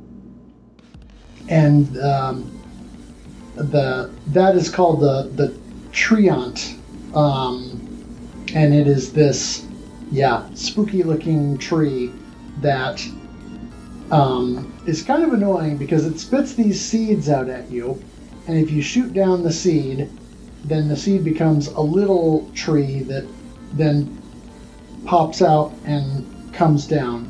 So you kind of have to be careful how you position yourself during that fight because uh, you can either get hit by the seed and have it turn into the tree and then take a hit and die, or if your fire is spread out enough or the or the silk options are up above you and they shoot a seed that's up above you, then it can land right on top of you. So you have to be mindful of of that. You can't quite Yeah. just go up into the upper left corner because you're not necessarily safe there. So you sort of have to watch and, and compensate as it's spitting the seeds out. Yeah, where's Kirby when you need him? He knows how to deal with trees. Exactly. And then uh, at the end of stage two, you fight Death, uh, which is uh, an interesting fight that has multiple multiple attacks. Uh, one of which is is annoying but also kind of cool, where you'll get all these blue orbs that will spawn on screen that are spawn points for these uh, sort of blue sword things that will rush you uh, at the back of the screen. Um, and so it's kind of a cool attack, but it can be annoying.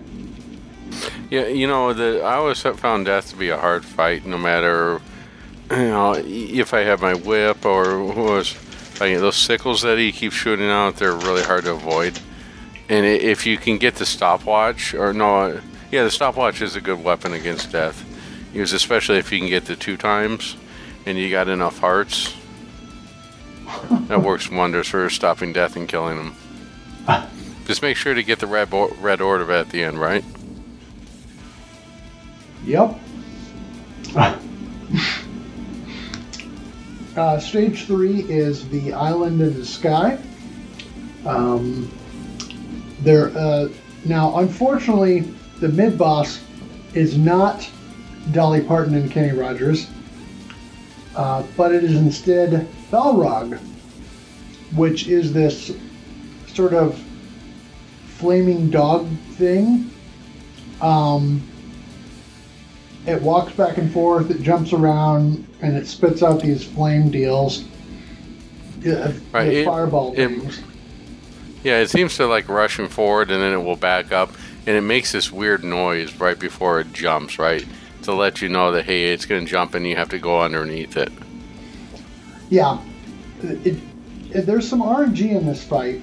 Sometimes you can literally sit in the on the left side of the screen and and just move up when it when it rushes you, and then it'll move back and stuff. Other times, it will rush forward, rush back a little bit, and then when it jumps, it'll jump up far enough forward that you can't just stay in the upper left of the screen, and like you said, you'll have to go under it. So another one of those fights that can be either trivial or what the heck. Um, so you gotta you gotta be careful. And then the stage three boss is um, Medusa, which is not entirely like the mythological Medusa, but more like a giant snake with armor and a big sword. So um, think of it like a bit like a large snake version of the shield maiden robot from Gaiares. And that makes me wonder if that shield enemy in Gaiares was actually inspired by the Medusa enemy here. Yeah, it's not very much like uh, it deals with the fact that it's a Medusa enemy. Right, it, it, it could just be a, a sn- it's more like just a snake enemy who happens to shoot bullets out and has a sword and, and uh, use the tail as a weapon, right? It, it, it nothing in that fight actually would tell you that she can turn you to stone. Right. But there, there's some cool, um, cool bits in the fight. Um, the Medusa can let out these sort of electric bat things, and um, can put out a series of orbs that will electrify, and uh, so you kind of have to be careful where you position yourself and uh, you got to watch out for the sword attack because the sword will swing and kind of move in an arc down and up. Uh, and then stage four is inside the temple. the mid boss is known as Biora, which is this interesting kind of flower thing, I guess you could call it. The flower itself doesn't move too far forward or backward. Um, it does a little bit, but the the big threat with this is it'll shoot out this grouping of four orbs, and those will split apart and start spinning around. So you kind of have to figure out where the orbs are going to be so you can move forward or backward or whatever to sort of get inside the pattern as it expands out. Um, so it can be a little bit of a hassle. Yeah, thankfully the pattern is easier than anything Touhou has with spinning orbs. Indeed. And then this is where the this is where the reboot version, the arrange, uh, differs from the ar- arcade because in the arcade you would fight this Sphinx um, boss, but since the reboot is based on the X68000 version, that is where the first major change comes in, which is that uh, you fight this uh, snake boss called Mola, and it's this uh, it's this snake or serpent that sort of floats around, and it'll move in kind of a semi-random pattern, and then it'll do this thing where it'll it'll shoot out these eight-way bullet spreads, and it will also shoot more some aimed bullets. It'll out, let out these little orbs, and it will also spit out uh, bubbles that will kind of push you around. They won't they won't kill you, um, but they will sort of move you around and make it harder to maneuver. But it'll also do this thing where the snake will do this funny laugh, and then when it does that, then it does this spinning attack, kind of like a Dreamcast logo, where it starts small and then makes bigger circles as it goes around. And you got to watch for that because sometimes that will clip you or it'll do that attack and then rush you. Uh, so you got to be careful of of that particular attack. Is that what that's supposed to be? Is that what's supposed to be like the Dreamcast is thinking? I thought it was starting to sound like a dog, but if it's that, that's the it's thinking noise that makes before it rushes. That makes sense.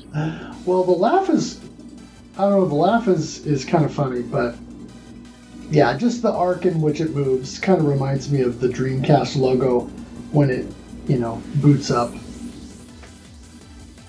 Stage five is the underground waterway, and that has some some vertical movement in a couple of spots, which makes it a little bit more uh, challenging. But definitely one of the first areas of the game that I think could be a, a major wall for people. The mid boss is uh, the crab, or it's a pair of crabs, one that walks on the floor and one that walks on the ceiling. The crabs will shoot out the same kind of water bubbles that Mola will shoot out, so they sort of push you around and, and possibly into something else. Uh, there will be enemies that will spawn during that that time, and then the crabs will also shoot out these uh, three-way spreads that sort of arc. Uh, so you kind of have to kind of have to stay centered. The the big strategy here is if there are crystals on the screen, stay centered as much as you can. Shoot the crystals to then use the refract capability for it to hit both of the crabs to do damage. Yeah, this was the first mid boss fight that gave me a little bit of trouble. Oh, really? Right. Yeah, for me, this was the one because I think the bubbles that they were shooting made things moving around pretty difficult for me. Ah. And I don't know what is with giant enemy crabs. You know, I I I couldn't find their weak point for massive damage here. Well, this is one of those fights definitely where um, having the the blue magic to use the barrier is important because then um, then you can um at least be protected when the when the bubbles push you into a bullet or something. That or the purple magic for the bomb, which I think will dispatch the bubbles. And then Makes again, sense to me. yeah. And then again, this diverges from the arcade game because the arcade game, the boss is known as Dracula, but like the Medusa, it doesn't really have much in common with the uh, the Dracula of legend. It's more like um, this green zombie face that is has sort of tentacles or whatever going to the floor and the ceiling. Almost looks a bit like the uh, like the Gradius 3 or Gradius 4 version of Bacterian. Um, that's in the original arcade game, but in the X68000 version and subsequently the reboot version, you have the Cyclops boss. Um, Yep, everybody's favorite dog boss, right? I hate. Well, I mean that that's what. Yeah, that's what he acts like though. He acts and sounds like a dog. Kind of. Yeah, and it's weird because in the X68000 version, it's this uh, weird looking thing that has these furry arms and legs. It, it almost looks like. Oh, I can't remember the, the full name, but there was an early Popeye cartoon where he ended up on an island looking for his pappy. And there are these dudes on the island that have these sort of fur arm covers and leg covers, and it reminds me of that. And so, as big a as big as Popeye was in Japan, I wonder if that was in any way an inspiration for the original design of the Cyclops boss in the X68000 version. But in the in the reboot arrange, it's more of a almost like a rock monster thing. It uh, it has these long arms that extend out, and the weak point is, of course, the eye. And it'll bash the ground to send rocks flying up at you. And you can destroy the rocks with your firepower, but it doesn't mean that you will necessarily always get them uh, get them all destroyed. This boss will also kind of rush you, then fall back, and then jump at you. And so, like the like the uh, the Balrog, you have to sort of watch for that tell so that you can slip underneath of it and let it jump over you, and then that way you can uh, you can avoid getting getting hit by it. This Yeah, boss was they- my first wall, big time. Apparently, the character you're thinking of is Alice the Goon, Oh, okay. For the Popeye character, which I I won't go into Popeye lore. Let's not in this podcast, but yeah, she, she she she has a fur on there. I'm sure she's related to the tribesmen that you're talking about earlier. But yeah, it's uh, Oh yes, the goons. Yep, exactly what I was talking about. Yeah. yep. Stage six is the lava cave. This one also has some uh, some vertical sections that can get dicey, and uh, just like in Salamander or the Gradius games, where you've got some flames coming out in arcs from different spots, uh, it you know you've got that. You can take the environmental damage and uh, get tripped up by those. There are dragons in the stage that then accompany those flame arcs. And so, uh, once again, barrier magic is super helpful here. Uh, the mid boss is a pair of minotaur. Uh, they're called minotauros, and it's a pair of minotaurs that will have this weird pattern where they come down and um, will shoot these lasers out at an angle, and then will semi aim uh, a series of bullets at you, and then they'll kind of run toward each other, and then one will jump over. Um, in the original version, because of the 4x3 aspect ratio, I think you kind of had to stay centered on screen and sort of dodge their attacks and then anticipate when they're going to jump. But in the reboot, you can sort of hang back at the bottom left of the screen and kind of take them out fairly easily. So it's a bit of a trivial fight as long as you're uh, in the right position. Um, what is less trivial is the dragon boss fight at the end of stage six, which um, is kind of kind of nasty. Uh, it does this thing where it will pop its head out and it'll shoot three bursts of flame, and then sometimes it'll move its head down. Other times it'll it'll wait to move its head down and so it's a little bit of RNG there where sometimes you can stay in the center or toward the bottom and you won't you won't have to worry about it. Other times it'll it'll move and, and shoot the flames and I found it a little bit hard to sort of predict where uh, you needed to be based on its movement and when the flames were shooting out because there was not very much time to react. So another one where having the barrier magic was pretty invaluable for this boss fight uh, because it was it's very easy to take a lot of hits and to have to tank a bunch of that uh, very very frequently. Yeah, I, I had a hard time. I definitely had a hard time with the dragon boss. And aside from maybe the final boss, that was the hardest boss I had to deal with. For sure. And then stage seven is just the just the final boss fight. It's known as Cave Exit, where you're sort of flying upward as you're coming out of the lava cave, and you are fighting the game's primary antagonist, who is known as Wool. And so you kind of get the uh, the theme here of cotton, willow, wool, etc. The uh, the Yeah. running series of puns. Yeah, this boss with the the fact if she didn't have the shield, it would make this fight a, a lot easier. But with it combined with the shield and the bowlers and stuff that that falls from the sky, it can make this pretty challenging. Yeah. What I found works best for this fight is number one, have some blue magic so that you can have barrier. Um, she does these bullet spreads that you can go between and kind of micro between them, but if she activates a bullet spread when she was when she's really close to you, it can be a little bit difficult to, to dodge through them uh, in time.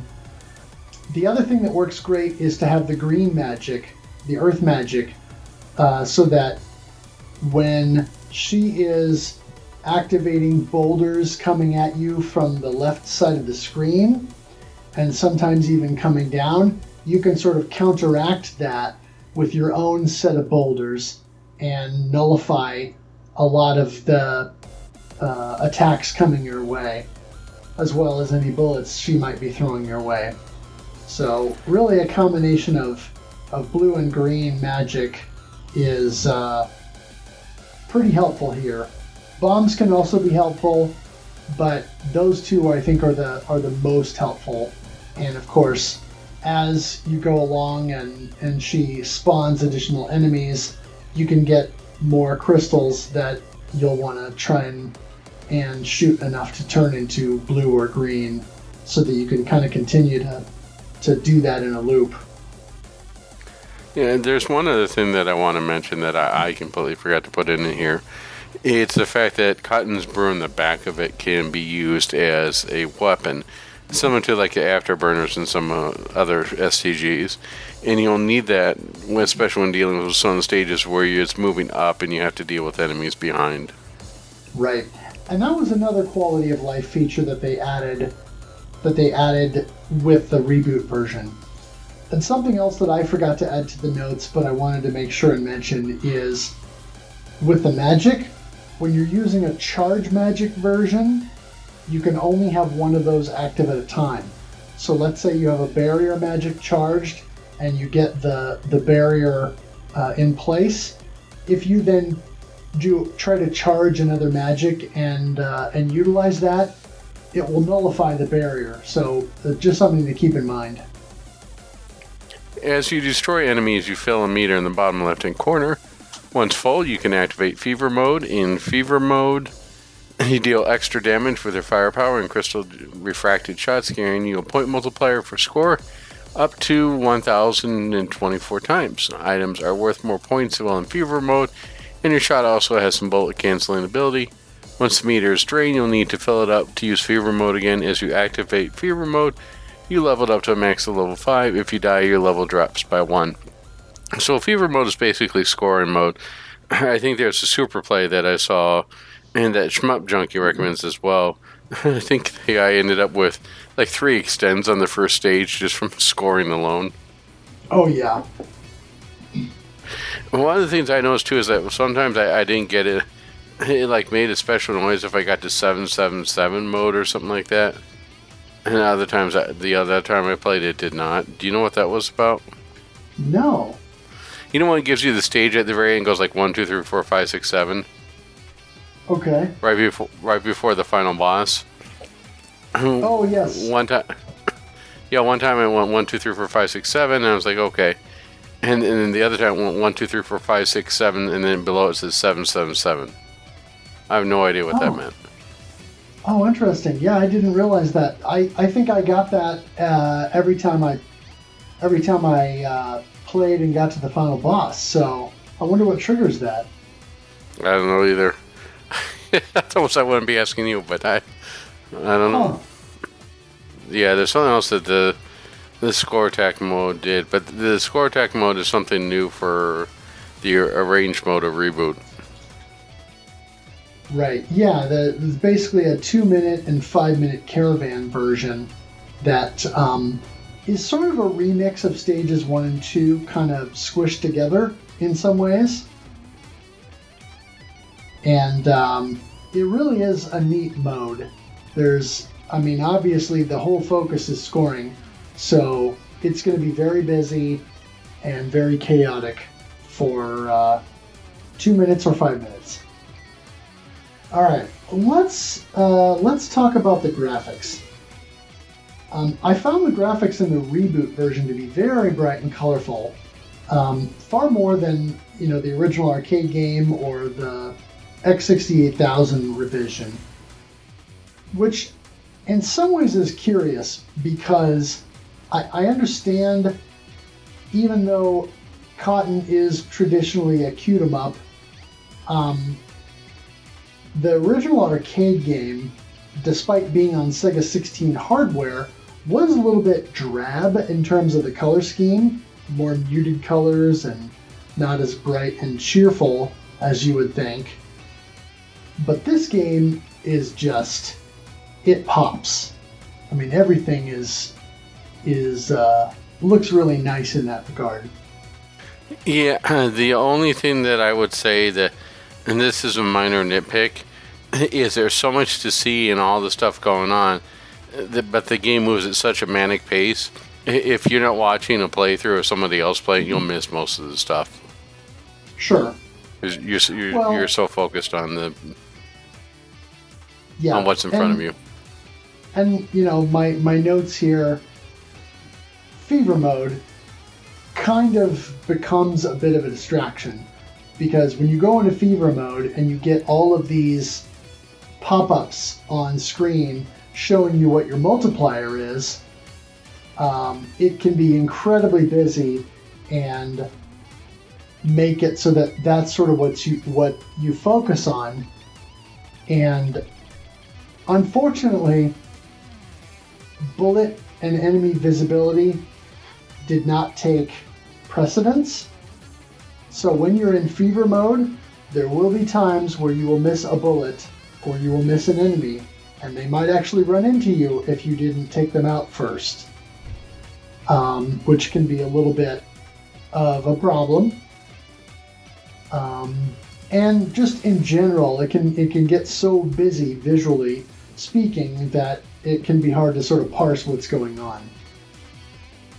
I did think, though, that the uh, updated cinematics were a really nice touch because if you go back and you watch the PC Engine CD-ROM ROM version, um, you know the cinematics are nice, but of course they're basic uh, sort of pixel art representations, and this is an area where I think the the reboot really does it right, where they take what was done originally and they don't change it drastically. They literally just redid it in a manner that looks like the original in terms of the overall design, but with new hand drawn art that mimics the original panels and animation. And so it's it feels like a loving tribute to the original in that sense. What what uh, what what did you think about the visuals otherwise?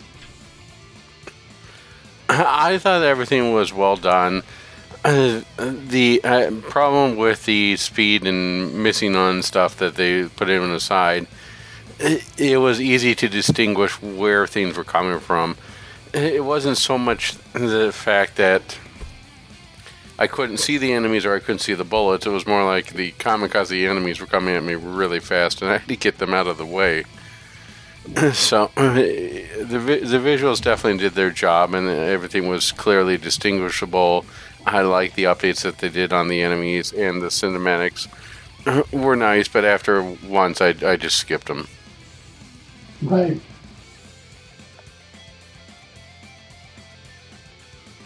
I think where everything really starts to come into its own is with uh, Cotton's Rock and Roll Fantasy. but we'll talk about that later.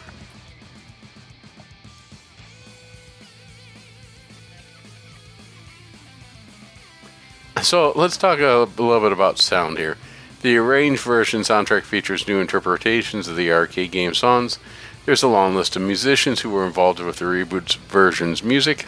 Kenichi Arakawa, Stage 1, Kenichi Hirata, original composer guitar, uh, Hiroshi Kawada on Stage 2, Tetsuro Sato from Success on Stage 3, Daisuke Matsumoto uh, from Cave on Stage 4, Shinji Hosoi on Super Sweet from um, Stage 5, Koichi Namaki from Stage 6, Hisayoshi Oguru and Onga Sesakosho. Uh, I'm sure. Thanks, Mark. On stage seven. Uh, Kimitaka Matsume on intro and ending, and Ina Kondo on other music. So, for those of you that suffer through that, I appreciate it. the uh, sound effects are generally a nice glow up of the earlier game voice work in the game is generally good, though sometimes the voice bits for each magic deployment can be a bit overbearing if used a lot. Yeah, it, it, it can it'll be a little great on your ears if you keep doing um, charge shot. Well, I, I no one wants to hear me say charge shot, but we I think we all get the idea. Right. I mean, o- overall, the soundtrack is pretty impressive.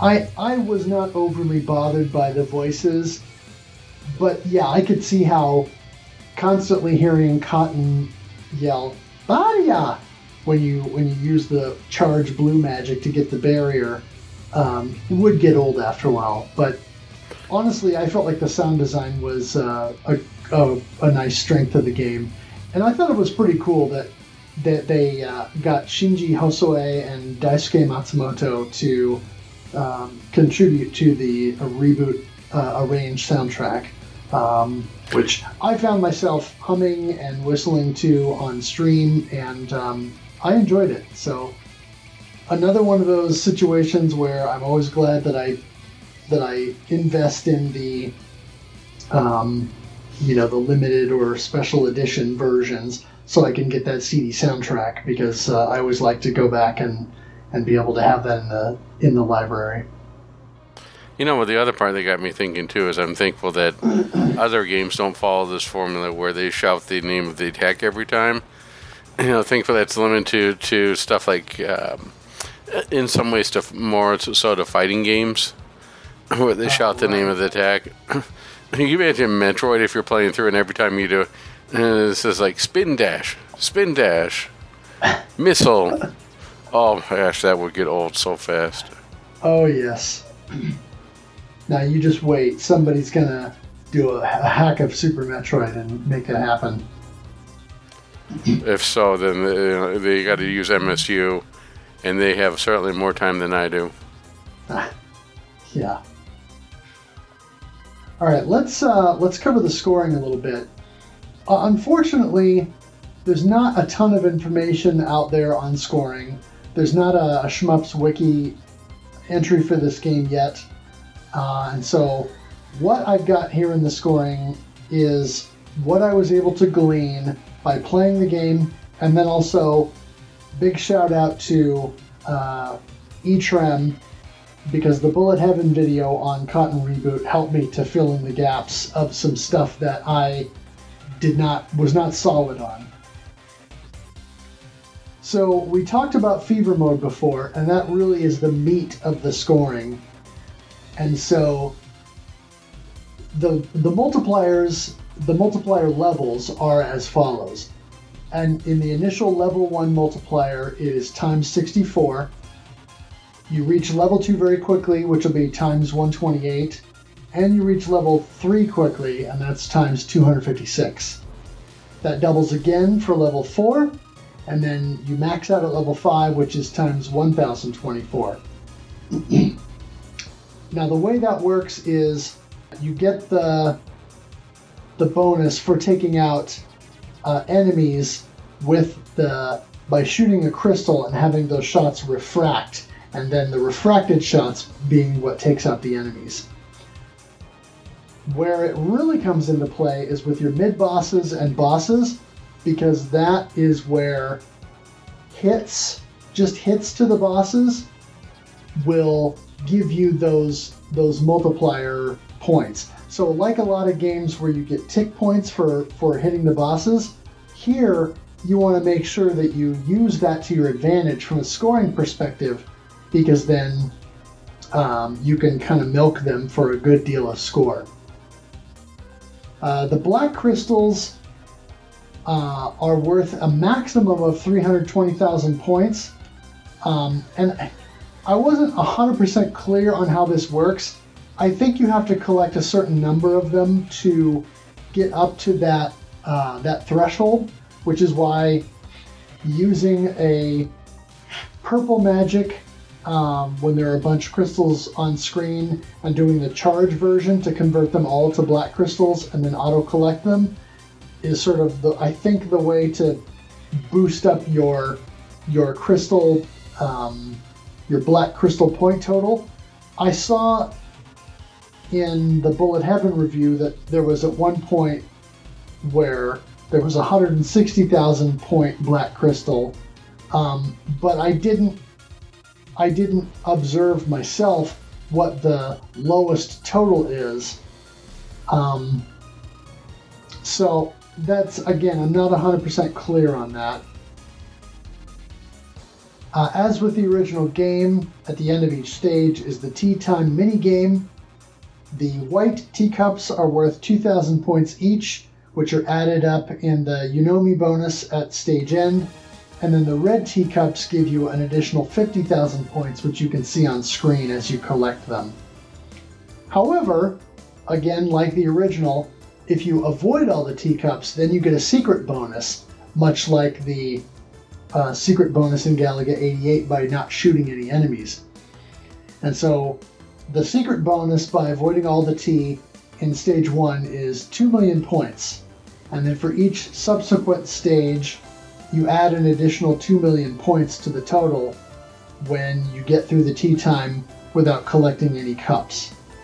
Um, so, of course, by the end of, of stage six, if you can manage to dodge all the really fast falling teacups, uh, you can get a pretty sizable bonus. The end stage bonuses also include what is known as a magic shoot bonus, and that's worth 20,000 points. Uh, and I, again, this is not entirely clear. It's not explained in the manual. I think it has to do with the successful magic deployment, um, but it doesn't necessarily tie to the number of of magic uh, instances you use. So it, it might have to do with the number of t- like the number of the different types of magic that you use in each stage. So if you manage to use different types of magic in each stage, that's what contributes to it. But it's not really 100% clear. So I would be happy for someone to um, to follow up with us and let us know exactly what that is if you know specifically. Because, like I said, it's not in the manual and it's not, it, it wasn't abundantly clear while I was playing the game. Yeah, one of the other things that should be mentioned with in regards to the teacups and the point bonus is in the first couple stages it's not too bad to do it, but after that they really start speeding up the rate at which they drop. Yeah, they get really they get really fast. Uh, and then finally, there's a no miss bonus as well of 1 million points. Uh, so you can uh, continue to add to your score by not dying. It's always a good thing. How do you get? How do you beat games? Get good. Works for me. Indeed. Pro tips. Pro tips, indeed. How, how do we uh, how do we get good in Gradius and then beat the game? Don't die. Precisely. So let's move on to impressions of the game. First off is Horse Takai 45. Heck yeah! I'm to do some practice runs though, because I have never played cotton game to be honest. Closest I ever played a cotton game technically was Magical Chase. Note to self use a D pad when playing this game, analog stick has weird movements.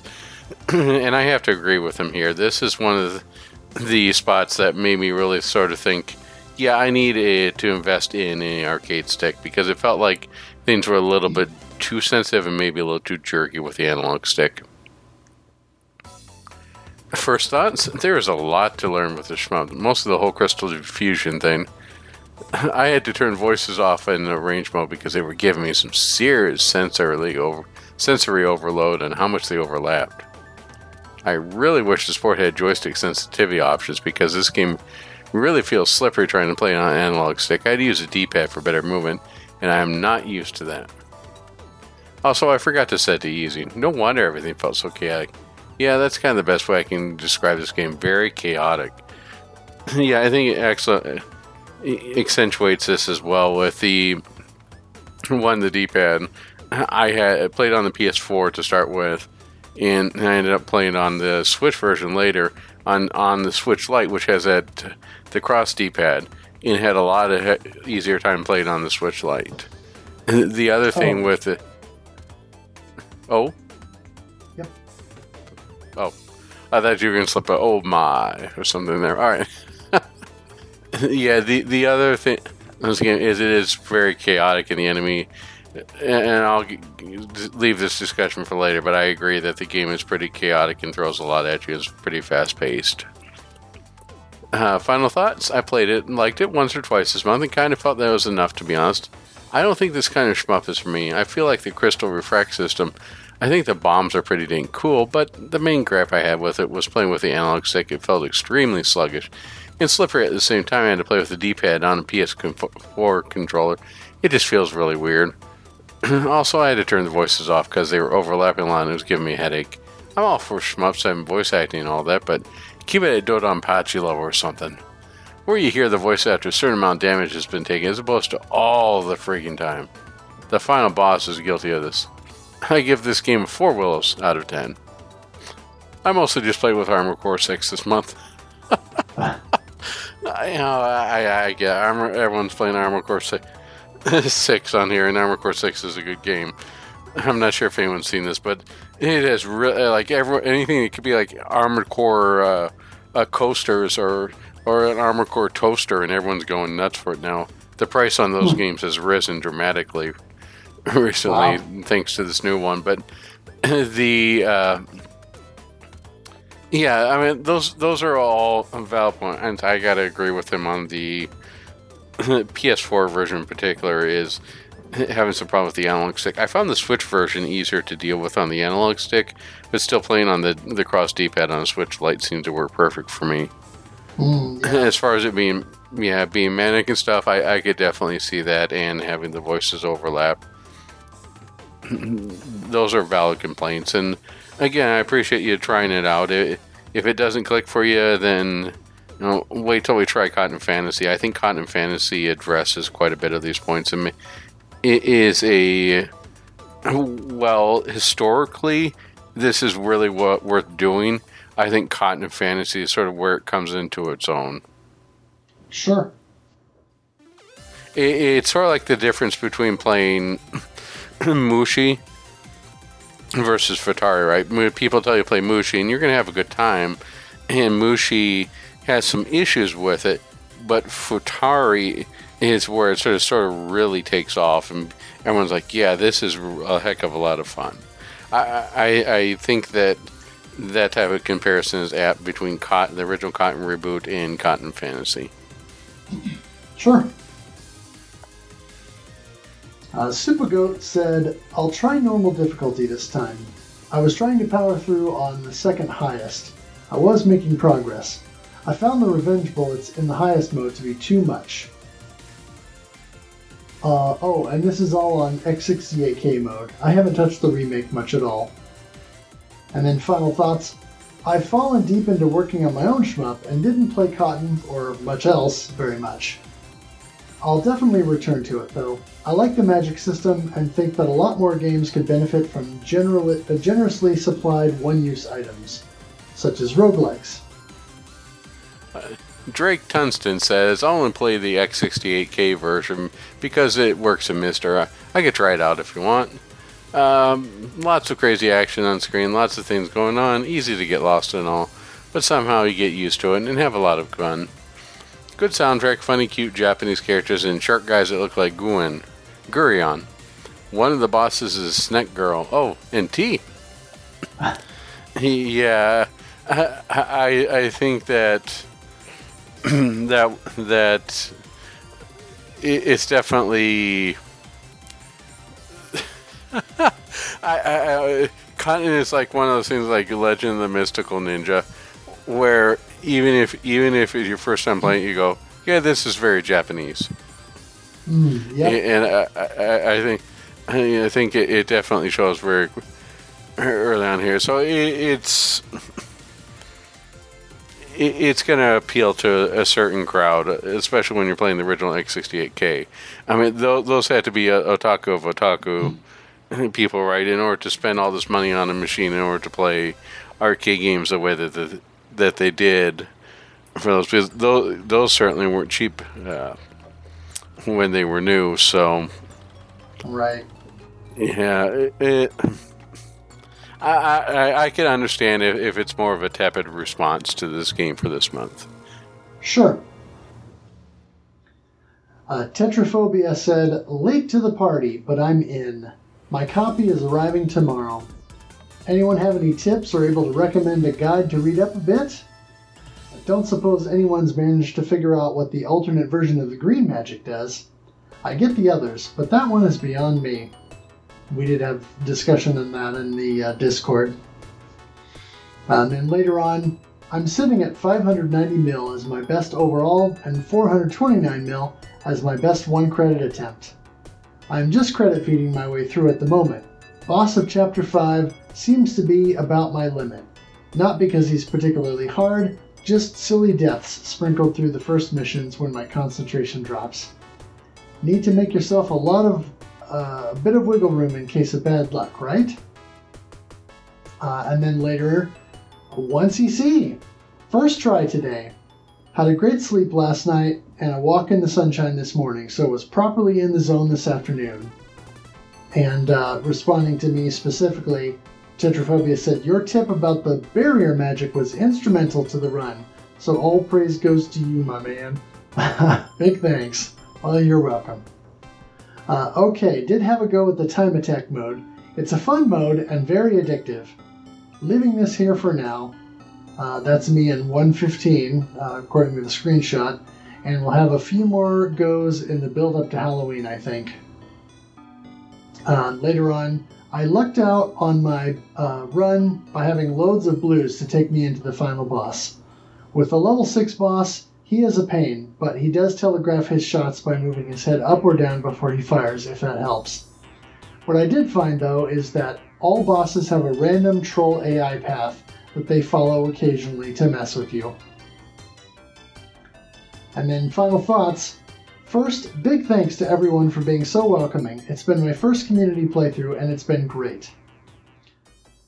Uh, second, it is also my first cotton, and it's been exactly what I was hoping for.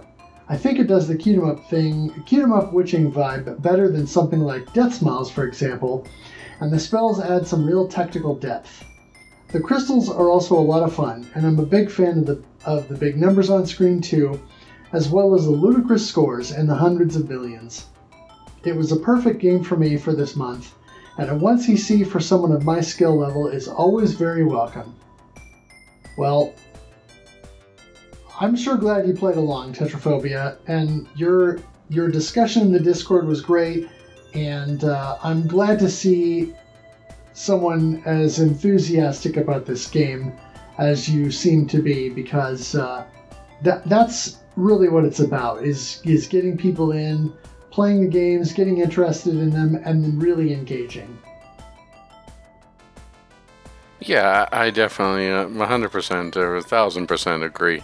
You're getting somebody that just finds a game that has clicked with them or find that passion to play STGs.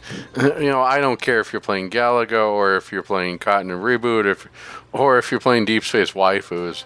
There, you just enjoy the games that you're playing and have fun. As long as you do that, you are always welcome and always glad to see that enthusiasm. It, you know, I, I hate to admit it, I had trouble even mustering that enthusiasm for uh, playing this game some sometimes this past month. So good job for you, sir, and congrats and GG on your one CC. And just know that if you're playing Deep Space Waifu, I'll be silently judging you. You silently judge me all the time. I'm still here. Here's your Statler and Waldorf for the month. All right, shall we keep going? yeah. Uh, oh, one more quarter says Cotton and Silk clears, flying on a broom and collecting candy. I don't think it gets any more Halloween than that. A, ba- uh, a best, a blast to play. Excellent visuals, literal eye candy, great controls. Magic was always abundant. Juggling the gameplay mechanics and magic use keeps gameplay interesting throughout. The extra modes and characters are lots of replayability. Rated good times. yeah, there's a. No one clicks. I. I'll get on my feelings on here, but I. I am glad to see another person who really, really enjoyed this. I, I am, am always happy to see that people report like, yeah, I wasn't, I hadn't tried this before, I hadn't heard of this, but this game is now one of my favorites. Uh, Corkman77 said, Does going into hyper mode and shooting get all the multipliers, uh, shooting and getting all the multipliers cancel some bullets? Indeed, it does. uh, later on, uh, Corkman says, So close again. At least I'm getting to the stage 6 boss or last boss consistently. Just got to learn those last two bosses a little better. I've been kind of just powering through with bombs and barriers. And then later on, one uh, I got all the willows, 1cc with my best score to date. And then uh, some detailed final thoughts from Corkman. Uh, I had a ton of fun playing this one again. I picked this up a couple years ago. I guess it was uh, a few months after its launch. I remember watching a Bullet Heaven review, and it convinced me to pick it up. At the time, it was a blast just learning it and playing the caravan modes. I think I was playing the uh, Shoot the Corecast game of the month at the same time, so more effort was put into doing well in that month's game, Project Starship X. So I was happy to come back to this game, and a little bit more seriously this time. I spent more time playing the main arrange mode this time around and learning the levels and bosses. I was happy to be able to get a couple 1cc's with Cotton and Needle. On my clear with Needle, I had a really good run with my best score to date. I was also able to get a higher score than my previous runs on the 2 minute caravan mode. Overall, I can't say I completely mastered this game, but I'm at a point where I have a good handle on all the mechanics and have pretty decent routing going on. All that is left would be op- the optimization in a few areas. I really enjoyed this game two years ago and playing this month. I think it's been elevated to the short list of my favorite shmups. I love the music and graphics. The mixture of pixel art, spooky backgrounds, and big juicy, shiny multipliers is a good mix for me. The characters added some charm for sure as well. The magic system is fun to mess around and strategize with. The scoring system is a ton of fun and pretty unique. Learning to when to use the fever mode for optimal score or when to leave the gems on screen to build that fever meter leaves a lot of room for optimization and there's always more to be had.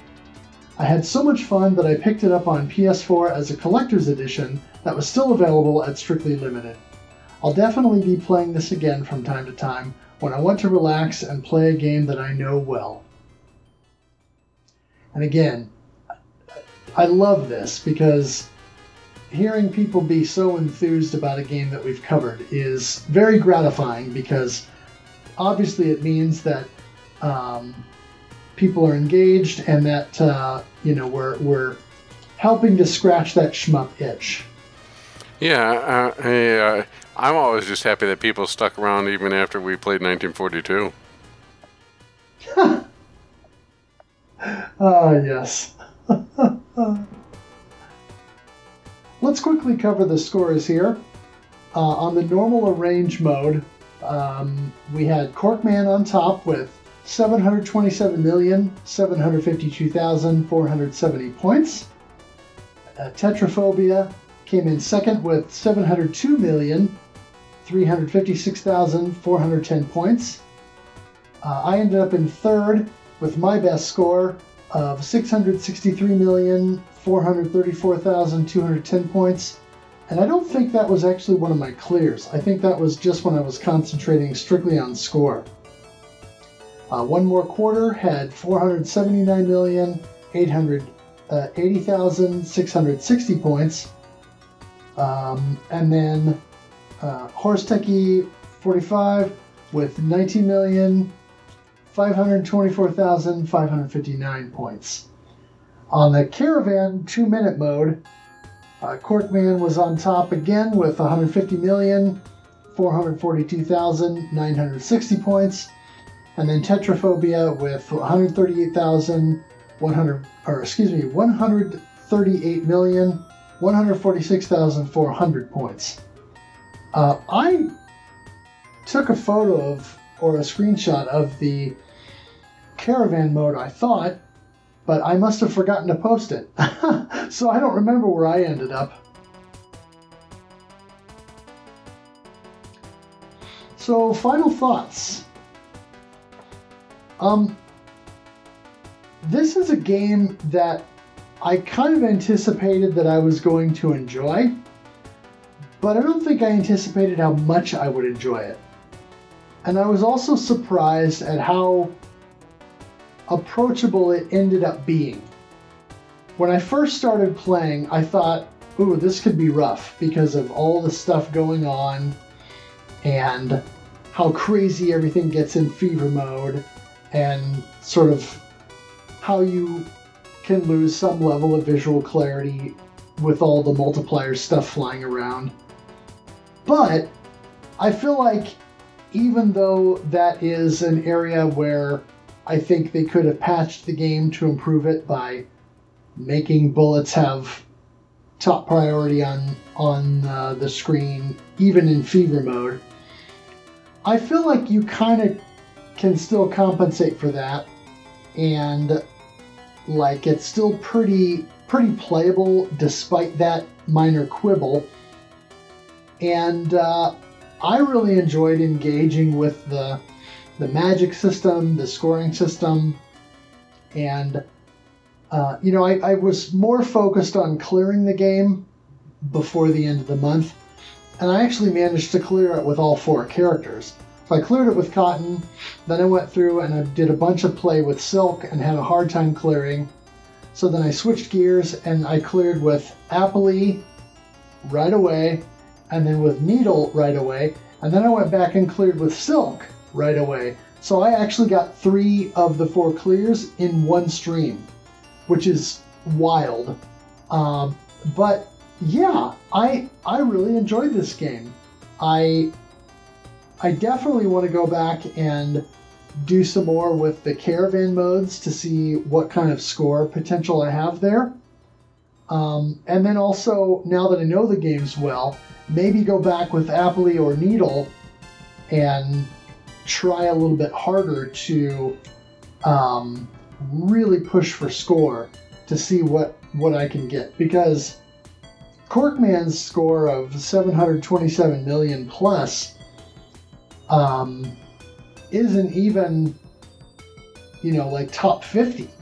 Some people are pushing the score to ridiculous levels. So I don't know that I want to try and reach for the stars in that sense, but uh, but I do want to see if if there's um, more that I can eke out of it, and um, more that I can can do to um, to really maximize that mode uh, or that you know that fever mode capability. So all in all, I I rather enjoyed this game, and uh, I'm glad that we finally got it slotted into the schedule. What about you? Me, I'm a little bit mixed on this. I definitely am glad that we slotted this in the schedule, and I really do like the game. but it's sort of a case, as I mentioned earlier, where I'm looking at Mushi versus Futari. I really like Cotton Fantasy more. And it's sort of weird that I ended up playing fantasy before I played a lot of reboot, but here we are.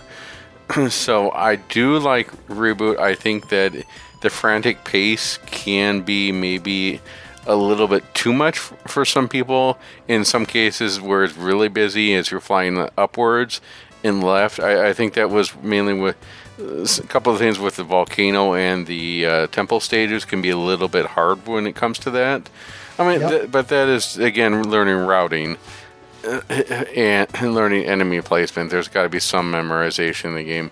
I-, I think it's a heck of a lot better than playing the original Cotton. When I played the original Cotton, uh, it was extremely difficult, and rightly so because it was an arcade game, right? I mean, it's meant to suck your money. But the the reboot improves on almost every factor. I still think that some of the earlier problems that were brought up stand. I the Switch version seems to be a little bit easier to work with when you're playing on an analog stick, or even as I mentioned, when playing on the D-pad on the Switch Lite. The PS4 version, I don't know what it is, but it, it seems to, especially with the analog stick. Maybe it's because mine are uh, very heavily used you know, I, have got one of the the launch PS4s with a uh, a heavily used DualShock 4, but it I, it felt like the the dead zone wasn't quite there on the analog stick, and that caused a problem. So I would rather play the Switch version in this case. That being said, the music was great. The visuals were pretty easy to read. I had a little bit of problem with the. I think I told you this. It was the only shmup where I had to worry about the enemies more than the bullets. Mm, yep. It's because the, the enemies are kamikaze. The the enemies will get you more often than what they shoot out. the scoring system, well, it could be a little bit hard to wrap your head around. At least with the the bullet time, not bullet time. The um, oh shoot the the the the, the uh, Dangan fever on time.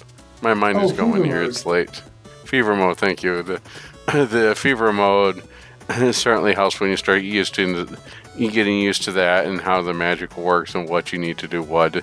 There there's enough depth in here to make the game replayable and enjoying what in what you have. And the, the another part that I have to say is the translation was very well done. It wasn't a lot of there wasn't any of this move or or even any bit of Engrish and from what I remember correctly, Adi from Digital Foundry had a side job where he did a lot of the translation for this. So thanks to him for making it clear and understandable story as much as Cotton story could be clear and understandable. the yeah, the music, the gameplay, everything is done in a very well packaged. The fact that I have small nitpicks, such uh, such as the voices or the dead zone in a particular version of it, or maybe things being a little bit too frantic so you can't see all the special attention detail that they put in the game, definitely speaks volumes. I wouldn't say that this is a top tier STG, but it's definitely a very very good one.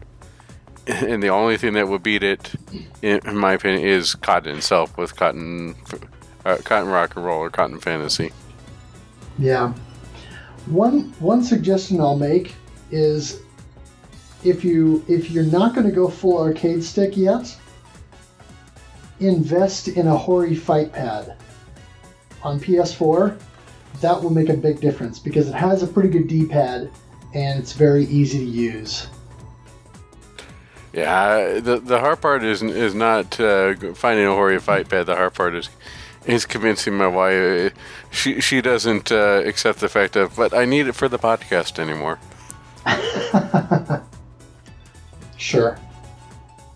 So uh, I actually have my eye on Monoprice has a nice stick that's in between on there. I forget the name of it, but they use all Sanwa parts, and and it has gotten pretty good ratings. And uh, you for most of from Monoprice, you can trust in the quality of the build. So uh, something like that is what I'm looking forward to because I can switch between that for the MiSTer and for playing STGs. I, am not going to go full shmup mode or do anything crazy like you have. At least not yet. Huh. Fair, fair play. All right. Well, what do we have coming up next? Well, coming up next, we have Thanksgiving followed by Christmas, I think. So, no, uh, what we have coming up next is we are currently playing Danmaku Unlimited 3, or as I've started calling it after playing, uh, starting on hard mode and continuing to play it, Dan, sorry, Dan Masochist Unlimited 3 is even playing on playing on easy. That game can get difficult at some points if you're. Uh, uh, I, as we said earlier between ourselves, we really have to talk to Mark MSX I think this is the only time where I wonder what the heck he was thinking with, with this game because it's I mean, it definitely has hits in the mm-hmm. gameplay department, but this game is hitting in Gradius 3, especially when you go on hard mode. Yeah. It's I it's like it, it's like it's it's like it's going up to Gradius 3 and going hold my beer. Yeah, I um I'm definitely excited to pick Mark's brain about this one because um, I really want to understand his approach and um, you know how how he took to this game and and what it was that hooked him. Watch, he'll say something like, "I just like the synth wave." or maybe you need a Korean stick in order to fully understand this game. That could be. All right. So, what in December we have a DOS shooter smorgasbord. We are playing Major Stryker, Overkill, Kiloblaster, and Tubular Worlds, which uh, I think D. Tungsten should be happy as I believe all these work in MiSTer. And aren't all these abandonware at this point? Um, yeah. I mean, I think technically you can still buy Major Stryker on GOG um, and or Steam. But I mean, it's you know a couple of bucks. It's not much. And yeah, the rest of them are, are pretty much abandonware at this point.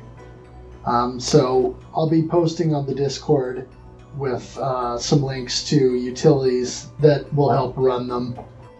Geez, all I can think of now is toss a coin to your striker, O Valley of Plenty.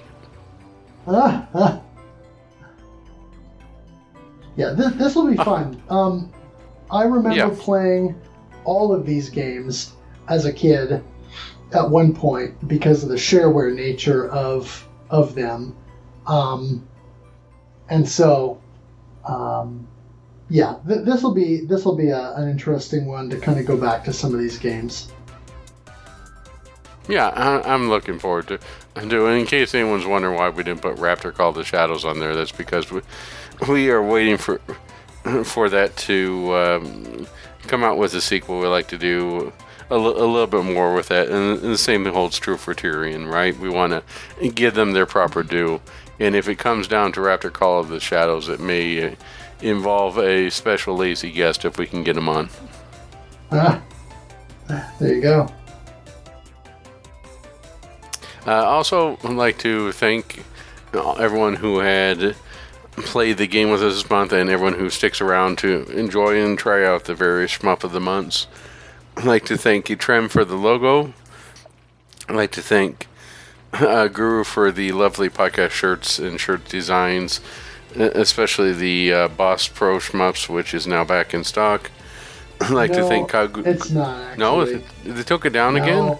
The Redbubble took it down again and basically told me I couldn't resubmit it. So I, I'm I'm thinking about uh, asking A Creighton if we can uh, retool the design a little bit to maybe make it less obvious uh, and uh, see if that'll fly.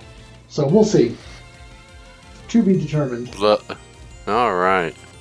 Well, we'll still like to thank Kogosu for the intro and outro music, everyone from the Plus Playcast, or the Concert Cast, and the Collector's Cast, and like to thank Metal for keeping things always interesting with his parrot dogs. Indeed. I I would like to shout out one more quarter. Not only is has one more quarter joined us for our cotton play, cotton reboot playthrough, but he is uh, actively playing and streaming Danmaku Unlimited 3. So make sure to check him out on Twitch as well. Um, but one more quarter has also been repping the podcast and the Discord and bringing in some new members. Uh, so thank you one more quarter for, um, I guess, championing the podcast and helping to expand our, our reach and our audience and bring more people into the community uh, to interact and, and hopefully join in. Um, it, it means a lot.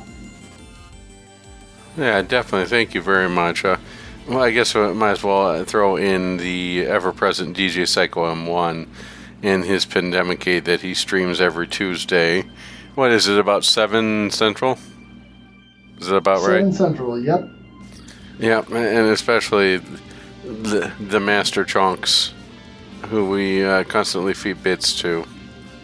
So, oh, the, the he uh, is always the best entertainment for that stream.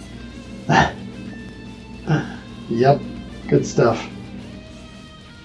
All right. Anything else that we need to uh, say or, or discuss before we close up? Yeah, I'll just put out there for everybody who is uh, listening at this point. Uh, get your MiSTers ready because we're going to start January 2024 with a Aleste GG collection here, one, two, and three. So that's the last step for the Game Gear. We're going to try something new, and the new uh, focus shot or focus shmup will be Espgaluda 2, and I'm looking forward to that. Everyone should have gotten their uh, cave copies or sent to them by Limited Run Games now, and it's available on the eShop at a pretty decent price. So it should be pretty easy to join in. I really wanted to slot in Sofstar, but I don't think we're quite ready for that just yet. So that will most likely be a 2025 thing. Alrighty. Well, with that said, thank you all for listening, and we will catch you next month. Thank you.